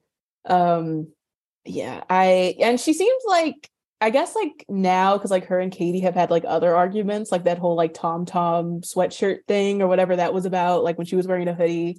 So now she's like, she seemed like she did feel bad about like, you know, when they asked her about certain scenes, she was like, Yeah, I did feel bad. I shouldn't have like said that to Katie. But then she's like, No, I, I still hate Katie because she's a bitch to me. Well, So it's Well, she said she was like, you know what, like I, I'm I'm I'm more want to make out with Schwartz than I do want to be friends with Katie, and I'm like, oh yes. And I'm kind of like, I feel like that's the next thing she's gonna tell to Katie's face innocently of like, Yeah. oh, well, see what I did was I in my mind I added up how much I wanted to make up with Schwartz with him, and I wanted to make out with him more than you. Like, I just feel like that is the kind of weird honesty that she's giving us that it's. And you know the fandom is going to rail wildly against that in a lot of ways. Oh yeah, she was already getting boos at the BravoCon panel. Like the audience was not having it with her. But um, yeah, I don't know. We're gonna have to buckle up. Uh, what is your opinion of Lala? Should she be able to? This is my problem with Summer House too. Is that this past week summer or this actually upcoming week Summer House Paige isn't there and Andrea comes back and uh, I feel like you can't you shouldn't be able to call off Summer House. Like you know there there should be some kind of schedule where it's like guys you know each weekend we film don't plan things while we Yeah. film on the weekends. But Lala is kind of like the last couple of episodes, like, oh, I don't feel good. I'm not going to go. And she probably just doesn't want to go. Yeah, But we get a quick scene of her watching Real Housewives of Beverly Hills, you know, eating her ice cream or whatever it was. i mean, I think there should be a rule that everybody's got to show up. With Lala, I think I'm. I don't know. This season, if we're just gonna cry about Randall and act like we didn't know anything, I don't know. I No, it's, I mean, the I- Randall stuff is fascinating. Of, I mean, I'm curious though how much she did know and how much of it is you got busted and now, like, now I'm livid for all of this stuff coming out and embarrassing me because I look like an idiot as well. Mm. Yeah, I'm of two minds. I like I think she did know, and I do find it, I don't know, it, it just feels a little performative to me. And but at the same time, she was also young when she met him. So she's I guess she's like technically a victim of his. I don't know, just because just because she didn't present herself that way and she told, you know, the whole cast that like this is my man for real and like we have a child together. I don't know. I just I find her so exhausting. Like post Randall Lala, I just can't root for her in any Every time I root for Lala, she then says something kind of like wild, like she was out with uh last episode before this was with Katie and Raquel, and she's like, uh, Raquel, you cannot go. Uh, Raquel, you cannot go for Schwartz. That is wild. Now, I did hook up with DJ James Kennedy while I was with Randall, Love, Yeah, but that's a I'm like, different thing so- entirely. And that's what that's what I'm like. This logic, this pretzel logic, has no bearing in any sort of reality if you're going to go against people. Yeah, she just has no self-awareness. I feel like she did at one point and now it's just like I don't know. I think she thinks she's smarter than everyone and she has all these quips and it's like it's just exhausting. I don't know. I'm I'm over it. Well, I, I do find it interesting because it's like you, you try to like Scheana, I feel, is working overtime, whether that's on purpose or not. But like Scheana, I'm getting like, like, oh two wow, scenes. Yeah, like uh, she's really getting in there and doing it in an effective way, even when I don't think even the show wanted her really on it. The show didn't want Brock. The show Yeah. didn't like, and I find it interesting. But with Lala, is a little bit harder because I don't want to watch dating scenes with you of some guy humping uh, like a weight, a dumbbell. Like that to me was like, oh, this is idiotic. Uh, I don't want to see Lala's dating journey.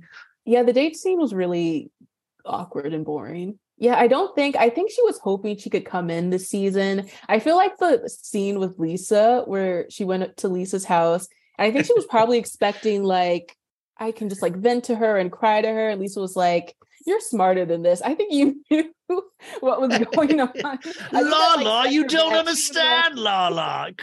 Like, think back, Lala. Think, Think- Consult your diaries, girl, please. Yeah. Yeah, I love someone else was I think the Watch What Crappens guys were talking about how like sorry to bring up another podcast on the pod. No, I She love those. I was just on their show. I love. No, oh, yeah, those you guys are are on the best. there. Yeah, you those are on their the- podcast.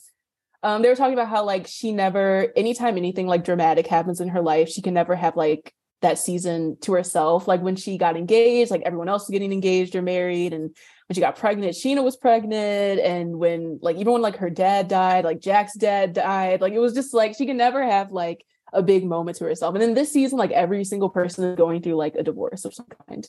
So Yeah, it's kind of the uh the Kendall Jenner of the uh Vanderpump cast in a sense.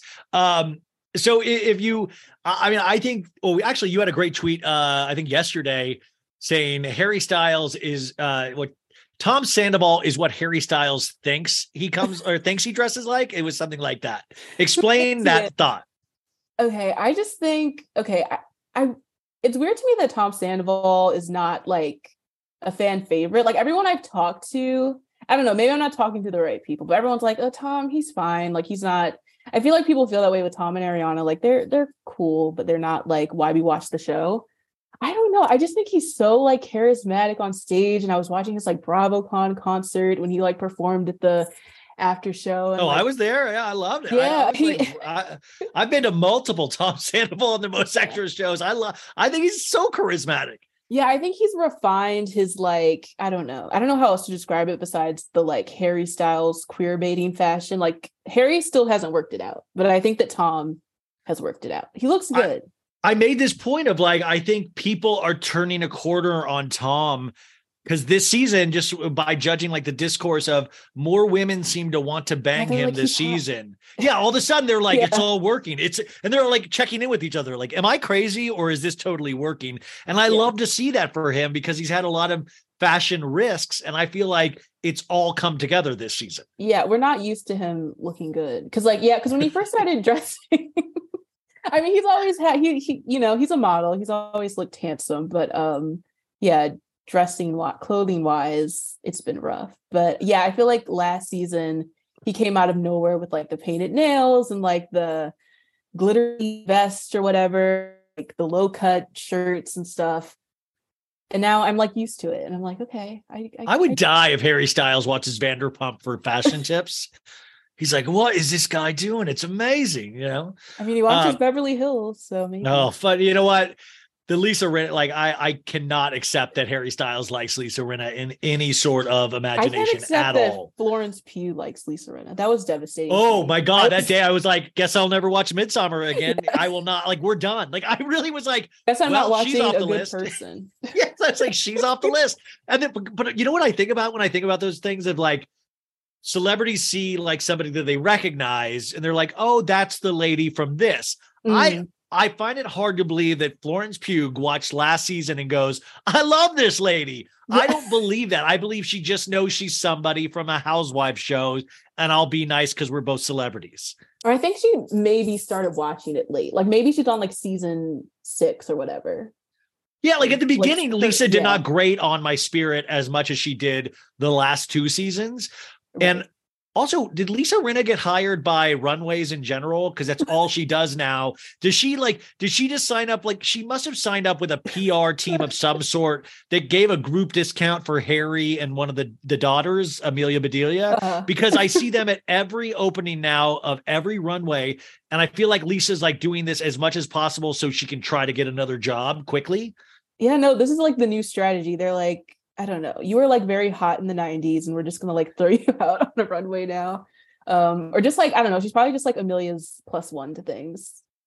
I, I it just, but she, I see her more now than I did on Beverly Hills, and I was just like, man, Oh yeah, if I if I knew if I knew it was going to be this, I would have just said, let's put her on as a friend of just so we can stop this from happening. Like, I just don't need to see another runway. Um, I'm joking. I'm happy she's off. Um, Summer House, though, what do you think about this season? You've watched all of Summer House, and I feel like uh, what I've been telling the audience is, you know, summer should be fun, but this summer seems to be sad. Summer should be sad. Where are you at with Summer House this season? I think I've accepted that Summer House is never going to be like season one and two ever again. So well, I you know, I to- love that you loved it from the beginning. Like you loved it from season one with okay, wow, that's awesome. Yeah, I I don't know. There was something about the fact that like nothing was going on. I don't know. It felt very like real world where I was just like noticing people's like eating habits and I was like, why does this person sleep like this? I don't know. I was just like psychoanalyzing just like the most boring behavior and it was like No, the minutia in Summer um, House is right. Like I love the night vision camera of the beds. Yeah. I love the four boxes. I love that they put 9 13 p.m. like such a specific time that you Right. know is not 9 13 p.m. Like you're like, what if like does somebody clock it of like, okay, what time is it? We're gonna put this in the left-hand corner. I love They're that. just stuff. making up. No, I love when it cuts to like when everyone's like going to bed and like someone in their room like burping and then someone in their room like tripping over something and then just like it's it's so beautiful. But um yeah, this season I'm fascinated by the drama more than the drama of like the last two seasons involving like because like I feel like the last two seasons plus Winter House was just like the younger girls versus Lindsay. And now I'm happy that it's like amongst the OG group. Um, because I feel like the stuff with Lindsay versus the Paige and Sierra and them was just like very petty and not fun and felt like borderline bullying.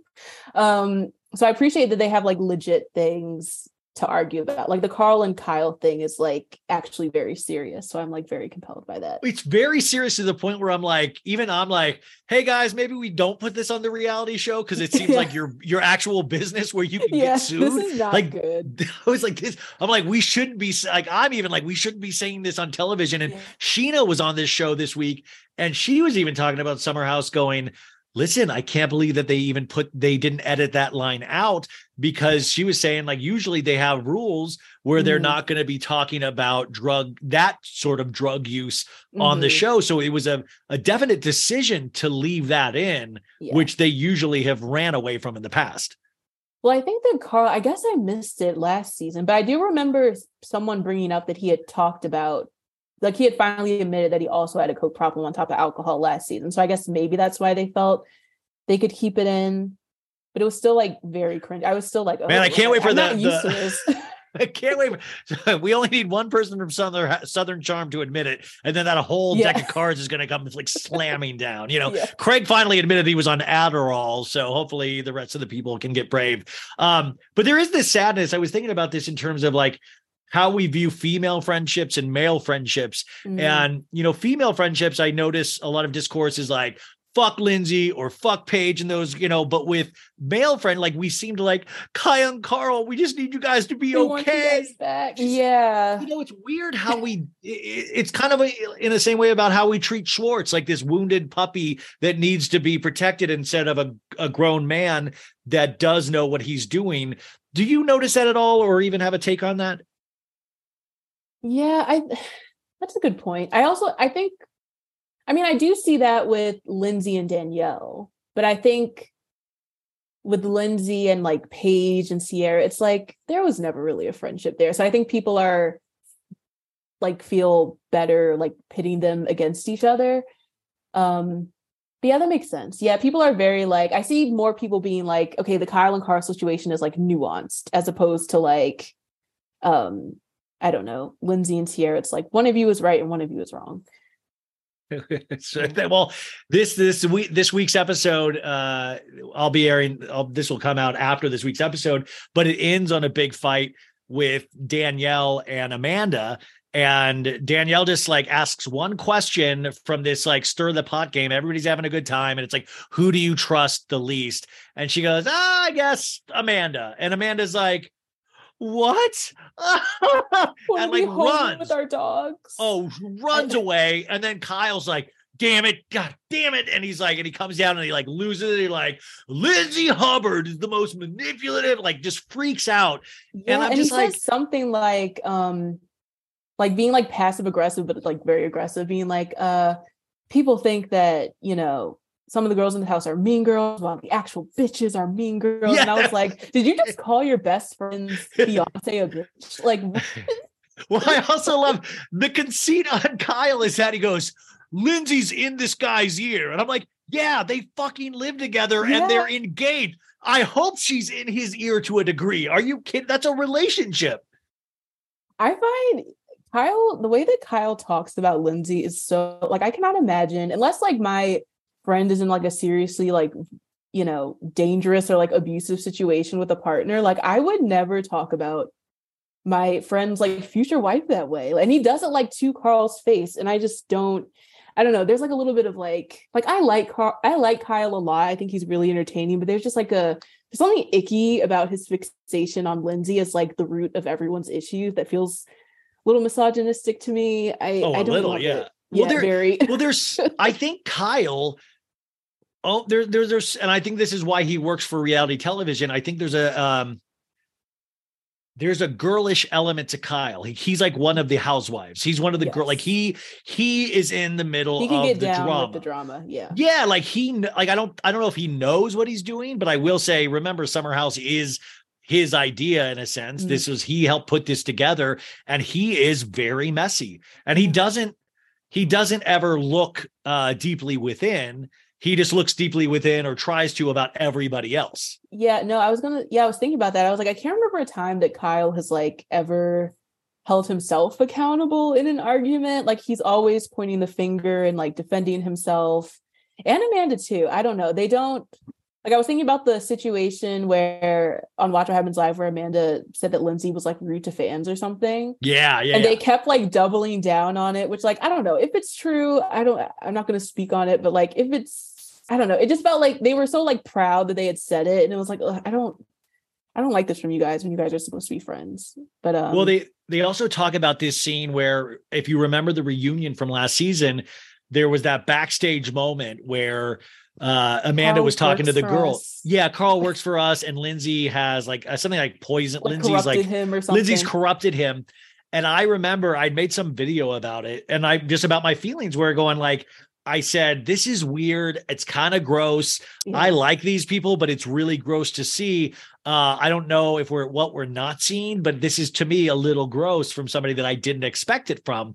And I just put that out there like I do anything. And like fucking I get like a DM from Amanda going like, I heard you're upset with me and and da, da, da, like and, and it was like lay, laying this whole thing. And I had to like, and I was like, it's the worst thing when you realize these people are real people and like because Yeah. you think of them as like little sim people sometimes. Mhm. And I was like, yo, I said, hey, I don't know you re- in real life. I don't, but I said, what we're seeing and how this is edited, this does come off weird. I don't know if there's a huge swath of material we're not seeing about Lindsay, but it feels like there potentially is if this is what is getting left in, you know, and she never responded Yeah. back to that, but she didn't That's unfollow thing, me. It's Huge like thing. there's there's so many like everyone is like Lindsay, like in interviews, like everyone's like, you know, you guys don't know what Lindsay is like, and Lindsay is this and that, and she's like terrorizing the house. I'm like, we don't see it. So like uh, she certainly doesn't seem like, you know, I'm not gonna say she's like an angel, but we no, Lindsay's a her- strong figure. She is a right strong she's just like a strong opinionated woman which is why i like her um but yeah i'm not seeing her being this monster that you all are describing and it just like makes you guys keep doubling down on it and it's not it's just not a good look Well, it's a thing of like you, the show cannot be about proving that Lindsay is a bad person. and that's what it feels like it's become like i feel like they're not even mad at lindsay anymore i feel like they're just trying to make a point to the internet because like they got dragged so hard after Well, that's the other thing too is that you that's it. You start to get that vibe that they know. Well, by the way, we know Paige and Sierra know because all they do is lay in bed and look at their phone. So we know they know. And I think know Amanda pays attention to this stuff as well. And it's interesting because I do think they're like, well, the audience feels this way. So I Right. guess I can't go crazy on this person. Right. Because what did Paige do as soon as she walked in this season? She was like, I texted Lindsay and, you know, we're all good. We don't have issues anymore. I was like, that's interesting. I would say she did. She's in the first. I would love. This is one of the other thing. I feel like if you go into the summer house, you need to give your phone away to the producers, and we like. Mm. I would love to see Paige's uh DMs with Deuxmoi. Yeah. I would love because you know Paige is giving out info right and left, I would imagine. Oh, oh Or Craig God. is. Um Yeah. do you uh do you like Craig and Paige DeSorbo as a couple? Mm. I don't Yeah. really have any feelings about it. I don't know. That's the way to I go, don't I, think. really care. I think I did like Paige, like first. I think everyone liked Paige, like her first two seasons. Um, yeah, once she started dating Craig, I was like, I'm not a fan of yours anymore because you're just coming off like a mean girl. Well, it's a weird Um, when like it's like it's like two mean girls. Like I think Craig likes Yeah. to be a mean girl as well. I- mean and by the way. I think that's why sometimes Craig is entertaining to watch. It's those people yeah, I that him very actually entertaining. Yeah, like I I, do like I'm not an idiot. Yeah, I started watching Southern Charm recently after years of putting it off. And I'm like, you're good. All the men are good television on that show, which I guess is why it's like male, it was male dominated at first, but Oh yeah, and it goes in waves because then it becomes female dominated, and then it becomes male dominated again. But always Mm-hmm. like the Southern charm aspect of it is very interesting because it's like steeped in this culture that is male dominated. yeah. So and it's like so not it's even more- at the end of the Well, yeah, at the end of the day, like, like, no, really, at the end of the day, it's like really dark because you're like, Yeah. because you're like, even like, what? This is not how our ancestors wanted it to be. Like, what the hell? Like, Austen should be. Uh, you haven't probably even gotten to the Austen seasons yet, then, have you? Oh, I've been jumping around. So I've seen, I've seen a good dose of Austen. Uh, who, if any, would you? Uh, who would you? Who would be your guy in one of these shows? Is there any guy that you're like he could do no wrong? On all of the shows? Yeah, any of the is that a shows. show- Um unfortunately, I think I don't know. There's something about Kyle that I find very magnetic. I don't know. Like By the way, I love that you're honest though, because I love that you're honest about the problems with Kyle yeah, too. that's the thing. It's like I like him most of the time, but I feel like when he's drunk, his like assholeness comes out. But I feel like he seems like a decent person. I don't know. I I know that he's not. He's one of the few like white Bravo people that I'm like, oh, you're not a Republican. I what I can tell. Um, because we know Craig Yeah. is, yeah. yeah, Well, two things can be true at once. Kyle can still have issues, yes, and Kyle can still be a fun person to watch, a good person. Like I, I've talked to Kyle a couple times on here. I've enjoyed each and every one of them, and I Mhm. can still have problems with Kyle. But that's kind of how it is in real life too. Is that like we don't love everything about everybody, and we're still able to get along. We're still able to be in relationships. You know, you don't love somebody one thousand percent in everything they do. right. And I don't even think Kyle is like a bad person. Like there's certain people on Bravo. I'm like, you're a terrible person. I don't think he's a bad person. I think he has all issues and has problems with you know accepting aging. But, yeah. Yeah. Oh, you think? Yeah, yeah. yeah big news everyone um yeah i don't know i do love kyle carl i used to like i think carl was my favorite at first but i unfortunately with that i think he was more entertaining to me during his like douchebag years i don't find him he just seems like a walking he seems like a robot now i don't know it's Well, uh, no, you're you're exactly right. And in this next week's episode, uh, that that you'll see on Monday is that it's even more of that. Where I was even saying that, where in the first couple of years of sobriety, I don't know this, but what I would imagine is that you're learning to function again as a human being, and on top of that, trying to be a good human being. So I imagine a lot of the times it is very robotic almost because you're Mhm. like, I think this is what a good person does. I think this Mhm. is, you know, until you naturally go, oh, I am a good person. It's I'm more comfortable in this, and so that's why I think with Lindsay, the relationship for him, whether we like it or not, what we see, it works for him because he's able to be a little goofier, a little like somebody's like, I love you no matter what, and I think that's why he's always, you know, like you know what, I'm going to stay He's upstairs. Yeah, there's a complete no. Believe me, he's even cornier in this week's episode where I was like, oh man, because like their relationship is kind of uh it's really corny to watch. yeah it's very that- hashtag ads But by the way, they I do not doubt that they they love, each, other. Yeah, like, I think like, they don't love doubt each it. other.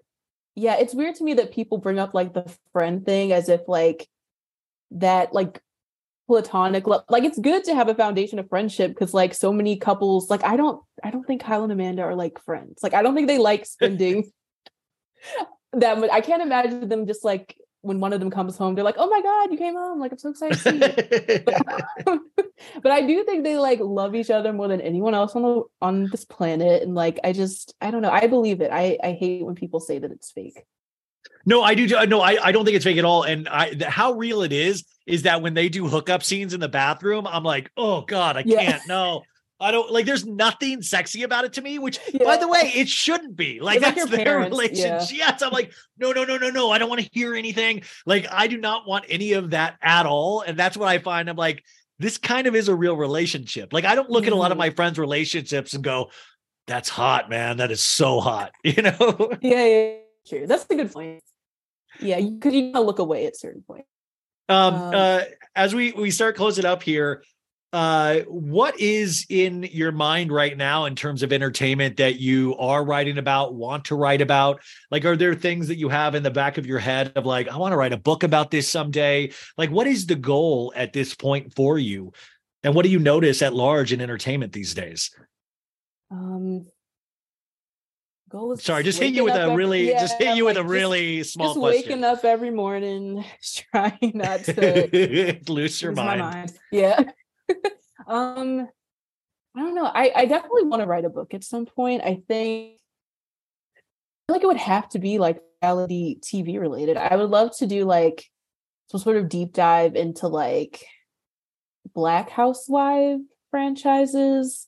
I think would be interesting and like all of the there's so much like cultural minutia that we have from those shows from like you know the language and like i don't know just like everything about those shows has like defined the internet i feel over the past uh and like the way we speak on the internet Yeah, it, the not past, not like, even the way we speak, just the way we meme, the way we Right. we meme in NeNe, we meme Right. and like there is that like would the be fact that so every month there's a new NeNe meme that someone discovers screenshot of her saying something crazy. Um yeah, would you ever want NeNe to come back at this point? Hmm, I mean, I really have not enjoyed Atlanta for like the past two seasons. So I think I would like it. She was very fun when she hosted the Breakfast Club um and was talking about uh Man, she was going off. Yeah. talking about the Potomac housewives. I was like, this is why we need you what, back. what did he say? He was like, "Come on, she's a star." She goes, is she? Like- is she? Is she? Like, I was like, it was so good. Um, it is interesting. You say the last two seasons not enjoying it. It's like I watch pretty much every season of everything, and it's Mhm. like there are certain magical seasons, and there are Yeah. certain seasons where you're like, this is just TV that I'm watching. And it's like I, I'm trying to like crystallize in my head over the years what that is of what what makes something perfect. Also, what is it at what part in our lives that we're coming at that makes it magic? Like one That's season could be great to somebody else and another one. But you know, Atlanta is kind of like a stasis level where it's, you know, everybody's funny, everybody's do, you yeah, know, it's never like terrible. It's just like the conflicts are very stale at this point, and like there's certain people like Kandi's not really doing anything ever, although I love her, but um Kandi, by the way, uh, uh, about to do another uh spin-off show with the uh oh, with yeah. I'm SWV. about what that's is it just like a docu series or something? Like It's a docu series about them going on tour together and like doing a oh, comeback. okay. Like I don't Kandi, bro. Like I don't know. Like I love her, but like the people at Bravo love her, Yeah. love her. Like they give her Must every be spin-off very show. easy to work with. I'm sure she has like I mean I've interviewed her before and she was like very nice and humble. So I I can't imagine her having like a huge ego. Yeah, and now she's like producing plays. She's like in the Yeah. theater. Like that's like, and she's really like, I love people that are like in.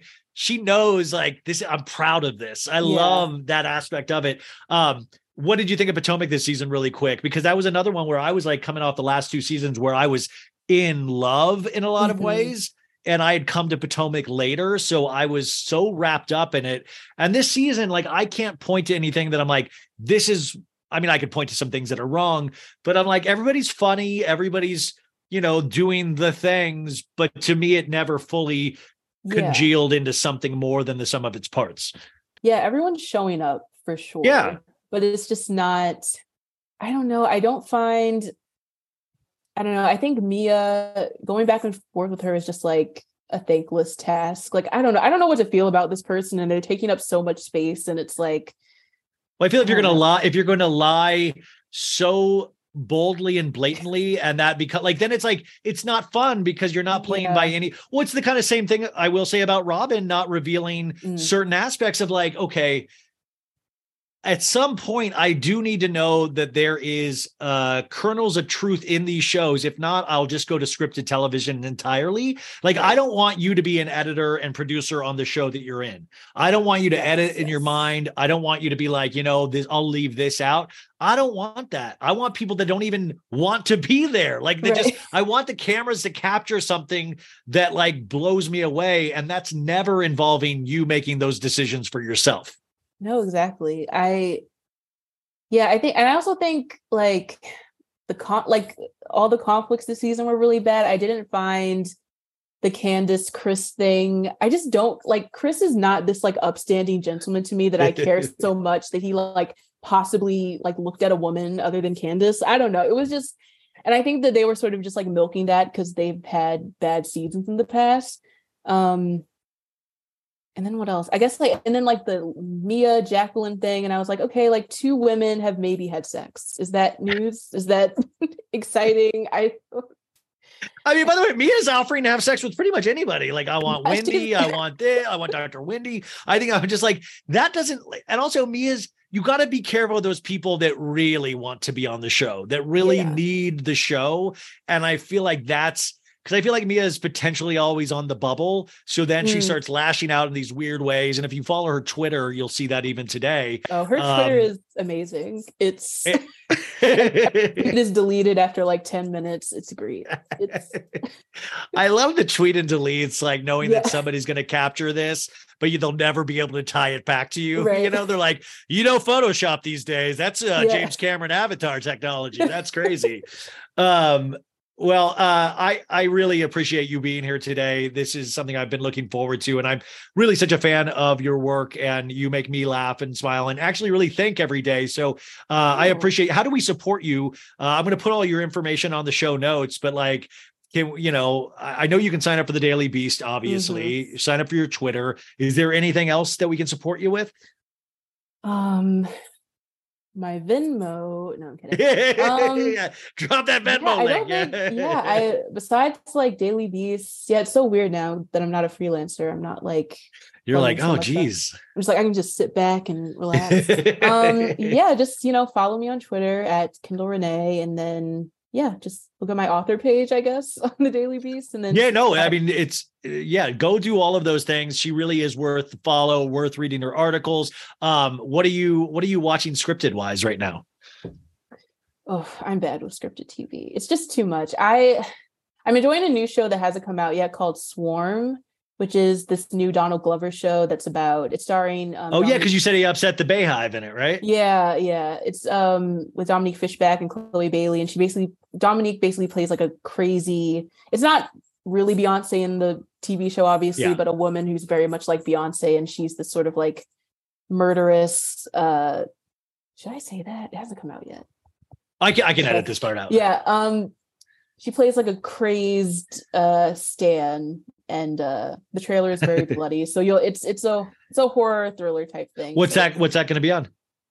uh Amazon Prime, which I'm bummed about because they're really bad with shows. But um hopefully You know, it is what like sometimes Amazon Prime and even Apple TV. I feel like some like they have really like really gems in there sometimes, but I feel like they don't want us to find them sometimes. Yeah. They're just like, we have enough money, it's fine. Yeah, like Apple TV certainly they're like, yeah, we have Severance, which I really liked, but they're like, yeah, ho- hopefully you'll hear about it from a friend. Yeah. We're not going to really talk tell you about it. Yeah, they have like, yeah, Austin Butler's gonna be in like a new Apple TV show, and I think pop people think Timothée Chalamet is gonna be in one because he's been like that commercial? ads. Yeah. Yeah, and I was like, I don't think these are gonna go anywhere, but yeah. Oh, geez. Um, okay. Well, Kyndall, thank you so much. If you ever want to come back, it is all the this this podcasting line or whatever is always open. But I really, uh, it's been just a joy to talk to you today. Thank you so much. I was I love to be on any podcast talking about Bravo. So this is a dream. well, please come back anytime. And hopefully, uh, for all you Bravo podcasters out there listening to this, invite her on, get her on there. We got to get, get please. Let me rant, please. Bye. Betches.